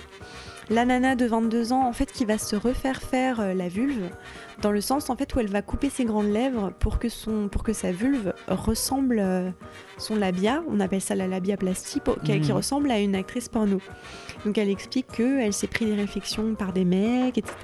Que euh, c'est un truc, un truc, possible, euh, si les hommes peuvent écouter ça, ne faites jamais de réflexion sur le corps d'une femme. Vous n'avez pas le corps d'une femme, quittez-la ou fait- faites votre, faites, faites, enfin, faites-vous-y, enfin, faites-y vous. Enfin, hmm. je sais pas ce que, comment le dire. Faites-y vous. Faites-y vous là. Ouais. Mais lui disait, enfin, lui disait, pas. lui disait pas que voilà, elle a les- elle a le corps difforme. Parce que euh, voilà, elle a un tété plus gros que l'autre. euh, Il y a ses lèvres qui se blablabla en Tu dessous. trouvais la trop de trop de trop de trucs mous quoi. Ben voilà, toi t'as paraît, eh, t'as une couille plus basse que l'autre, je te dis rien. Ben voilà Voilà. Non, non, mais c'est sûr. Et puis ça vaut aussi euh, dans le de l'autre côté. Enfin, dites pas à un mec que vous trouvez qu'il a une petite tub, quoi. Si tu cherches une autre grosse tub, bah tu vas chercher ailleurs. Mais, mais lui dis jamais, ah, t'as une petite tub. Enfin, ça se fait pas. vous êtes, enfin, en fait, vous êtes, enfin, faire ce, ce truc-là, vous êtes juste des, des connards ou des connasses, quoi. Vous, vous, Ouais. vous, enfin, vous méritez limite pas d'avoir une relation sexuelle harmonieuse, quoi. Non, mais ça aussi, c'est avec les poils, quoi. Enfin, genre, si tu peux pas euh, baiser une chatte avec des poils, bah va baiser des enfants ou des requins, parce que là, il y aura pas de poils, mais juste ferme ta Des gueule. requins. Quoi. Bah non, mais enfin, vraiment, c'est chiant, quoi. Enfin, c'est en mode, bah ouais, bah si j'ai des poils, bah c'est que c'est comme ça. Enfin, laisse-moi, ils sont là pour une raison, et je suis pas une petite fille. Si tu veux baiser une petite fille, enfin, assume ton côté pédophile, mais arrêtez avec ça aussi. Enfin, voilà. Et donc, l'autre femme de euh, 30, euh, 32 ans, qui elle est une ancienne star du porno et qui décrit et en fait elle elle va avoir un enfant justement avec un producteur de porno et en fait ils réfléchissent à la manière dont ils vont pouvoir protéger leur enfant par rapport au porno plus tard. Donc voilà, c'est euh, un regard éclairant sur la pornographie aujourd'hui, sur la manière dont elle a infiltré la pop culture, sur la manière dont elle infiltre notre propre sexualité à nous. C'est-à-dire que la plupart des jeunes garçons, avant d'avoir fait l'amour ou avant d'avoir couché ou baisé avec une meuf, bah ils auront vu beaucoup de, enfin ils auront été exposés à beaucoup de porno. Et euh, c'est vrai qu'on en parle beaucoup entre filles, mais euh, enfin t'as des mecs qui vont essayer de, de reproduire du porno bah, dans la chambre quoi. Enfin moins moins ma génération parce que euh, bon je m'approche un peu des 30 ans petit à petit, mais c'est vrai que la génération qui a 10 ans de moins que moi, je pense que ça va être de plus en plus le cas. C'est-à-dire que avant qu'ils aient vu une vraie fille, bah ils se sont branlés euh, des heures durant sur du porno où la nana elle est étranglée ou tu vois. Mais évidemment, mais toi, enfin t'es pas un mec normal aussi, toi tu kiffes les nanas des années 70 et 80 avec Mais des non, pas- poils. non, Je vois que tu souffles et que t'es énervé par ce que je dis. Mais c'est en fait, vrai c'est très réac ce que tu dis. non, c'est pas réac. Le, le- vrai. attends, attends. Le, le bail de dire la génération qui me précède, elle est forcément moins bien que la mienne. C'est pas ça que je C'est un dis. truc euh, qui est universel, C'est pas ça que je dis. C'est par exemple quand tu vois qu'un album de Nicki Minaj, c'est Nicki Minaj euh, qui est accroupie euh, avec ses fesses en string, c'est clairement une image porno. C'est-à-dire que le porno, c'est devenu mainstream. c'est une image Et porno les pour. pratiques pornographiques sont devenues mainstream. C'est une image porno et des pratiques porno pour ta référence, ta référence dans laquelle tu as grandi. Mais Madonna, Madonna à l'époque, c'était ultra porno aussi. Mais aujourd'hui, on considère juste ça comme euh, pas normal, mais voilà, faut bien que ça se vende dans l'album. Et tu considères Nicki Minaj comme pornographique parce que t'as juste pas les références de, de cette époque. Et ok, l'image de la femme qui est vendue par là est pas glorieuse. Mais de là à dire pornographique, Bah, quand tu vois Miley Cyrus euh, qui fait des fellations sur scène, euh, je suis désolée, mais je. enfin, elle fait pas des fellations, elle fait des simili-fellations. Elle fait des simili. Ok. Bon. Bah. Ben, c'est- des références culturelles et parce que en fait c'est un truc qui est vraiment euh, enfin c'est un peu comme l'éthologie je suis pas à traiter d'espèces animales mais les, les- les générations antérieures à la mienne mais il faut essayer de comprendre l'univers perceptif dans lequel ils grandissent parce que nous on a eu la chance de grandir dans un univers perceptif où internet n'était pas trop présent il y avait Facebook qui commençait à émerger, il y avait MSN qui était déjà bien présent mais qui est mort maintenant. hmm. Mais est-ce que aujourd'hui, où tu as Facebook, Instagram, Snapchat, euh, pff, Moi, je pense que ça peut être vraiment dangereux pour le coup pour les, pour les générations qui viennent parce que euh, pour la gamine à qui je donnais des cours euh, qui clairement avait accès à Facebook et, et, euh, et à des contenus, enfin la gamine qui voulait se faire percer la langue et percer le. Prince Albert. qui, euh, qui voulait se percer le, le nombril et qui portait des strings devant moi alors qu'elle avait 12 ans, bah ouais, je suis Mais désolée. tu vois, mais tu vois, genre ça- percer le nombril, attends, percer le Ça me nombril, choquait quoi. percer le nombril et porter des strings. Ma tante, qui a 44 Mhm. ans, elle avait exactement les mêmes problématiques avec ses parents. D'accord. Preuve que c'est pas foncièrement quelque chose qui est de notre génération entre guillemets. Ouais. Bah, je Mais- sais pas. Moi, après, c'est ma Bah, ça. perception Moi, je suis personnelle. très très entre Euh, guillemets laxiste sur la sexualité et peut-être que toi tu l'es un peu moins. Je dis pas que t'es réac, hein, pas du tout. euh, ouais. Après, non, mais je pense que c'était un mec et je suis une meuf aussi. Il y a ça qui joue aussi. Il ouais. y a ça qui joue énormément et que toi, ce que t'as fait à des nanas, bah peut-être que tu t'es pas rendu compte sur le coup. Enfin, tu vois ce que je veux dire? Mmh. Euh, Peut-être voilà euh, des moves que moi j'ai vécu euh, dans la bedroom euh, qui m'ont un peu dérangé parce que je me suis clairement dit bah non je peux pas faire ça. Tu vois ce que je veux dire? Ou le fait que euh, certaines pratiques sexuelles euh, qu'on m'ait demandé euh, de manière insistante ou qui, où on m'a pas demandé mon avis d'ailleurs, j'étais un peu en mode enfin parce que ça venait et ça venait ça tout droit du porno. Mais après, la, série issue euh, du documentaire, euh, donc une série Netflix qui vient de euh, Hot Girls Wanted, qui s'appelle Hot Girls Wanted et qui est sortie cette année, euh, justement propose des alternatives à ce porno-là. Alors, tu as le porno davantage orienté vers les femmes, donc qui est proposé par Erika Lust ou une autre réalisatrice de porno, où ça va être un porno qui va être davantage artistique. Donc ce sont des, enfin je suis désolée de le dire, mais des pornos qui sont réalisés par des femmes, écrits par des femmes, filmés par des femmes, et qui sont euh, davantage, euh, bon bah respectueux, c'est-à-dire Ben, que Notamment Ovidie. O- Ovi- Ovidie, qui est ouais. une ancienne actrice porno de l'écurie d'Orcel, Mm. qui, euh, qui est sortie et a commencé à faire des, des documentaires et des films porno C'est ça. Qui sont, bah, moi je les trouve moins excitants, mais c'est peut-être parce que je suis un homme, Ouais, c'est ça. mais, euh, mais qui sont quand même.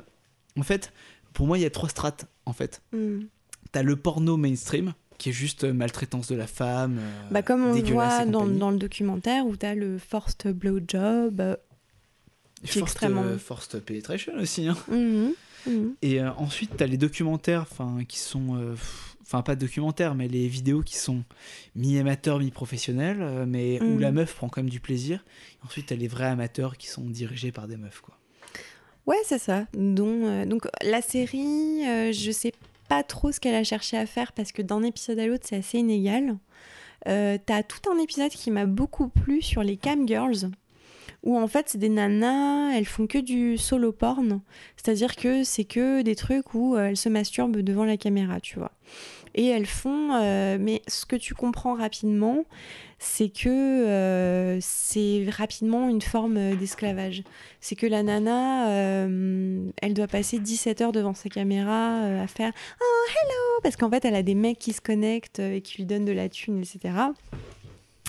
Et elle doit se foutre à poil ou elle doit se toucher devant la caméra un moment ou un autre. Et, en fait, c'est c'est le mécanisme de, de Jill Bauer en fait, qui me fait marrer. C'est qu'à chaque fois que j'ai regardé un de ces trucs, je me suis dit, en étudiante euh, bien fauchée et qui a bien des, des problèmes euh, financiers, je pourrais le faire, ce serait pas trop compromettant. Et euh, par exemple, Cam Girl, je me dis, euh, ouais, moi aussi, je peux montrer mes seins une fois de temps en temps, euh, toutes les deux heures, et gagner euh, 10 euros de la minute. Tu vois ce que je veux dire? Sauf qu'en fait, 10 tu euros de la minute, ça fait, ça fait 600 euros de l'heure hein, quand même. mais la nana, tu comprends qu'elle gagne énormément- énormément de thunes, en fait. Tu, en regardant le documentaire. Sauf qu'en fait, tu te rends compte. Tu vois, j'aimerais tu- être une femme pour faire ça. Voilà, sauf qu'en fait, tu te rends compte que c'est pas aussi simple que ça, qu'il y a d'autres gens derrière, etc. Et voilà, enfin, c'est un truc que je conseille euh, pour, euh, voilà, je sais pas, revoir euh, son rapport au porno, un peu se poser une question sur, euh, bon, bah, qu'est-ce qui se passe, euh, qu'est-ce qui se passe aujourd'hui avec le porno et la culture mainstream. Bah, euh, tu voilà. vois, il y, a beaucoup de gens qui me jugent, enfin, entre guillemets, parce que moi, j'aime beaucoup me branler sur des bandes dessinées érotiques, comme, euh, comme Manara ou, euh, ou du hentai. Enfin, Manara, Ouais. Manara ou d'autres euh, ou d'autres écrivains de bandes dessinées européens. Moi, c'est surtout Manara qui me fait bander. Mais je me branle là-dessus. Et je préfère largement me, ban- me branler là-dessus sur des images imaginées par l'auteur d'un par, l'auteur d'un- d'un- d'une bande dessinée Quitte à ce qu'il y ait des violences, enfin, même à ce moment-là, bah, c'est un dessin, donc il y a personne qui a vraiment souffert, quoi. Mais même les violences, ça peut être excitant. Il y a des délires érotiques dans lesquels les violences, c'est sympa. Mais il faut, il faut garder en tête que dans la tête, Toujours avec du consentement. voilà, c'est ça. Consentement, protection. C'est la base. Mais, et voilà, et je préfère me branler sur des bandes dessinées inanimées que sur des femmes qui se font limite violer. Et euh, je dis violer à dessein. Il y a des, des pornos où les meufs, elles sont même pas conscientes de ce qu'elles sont en train de vivre. Et elles signent limite le contrat après qu'elles se soient faites pénétrer par trois gars. Un dans le cul, un dans la chatte, un dans la bouche. Mais c'est ce que tu vois dans Edgar Vantine. hein, Voilà, c'est ça. hein. C'est ça. Donc voilà, un thème assez lourd, euh, c'est difficile d'en parler parce que enfin, ça remet plein de choses en cause, mais c'est quand même euh, sympa à regarder. Même moi qui suis une meuf, enfin, je suis vraiment très intéressée par tout ce qui touche au porno et je trouve ça très intéressant à regarder.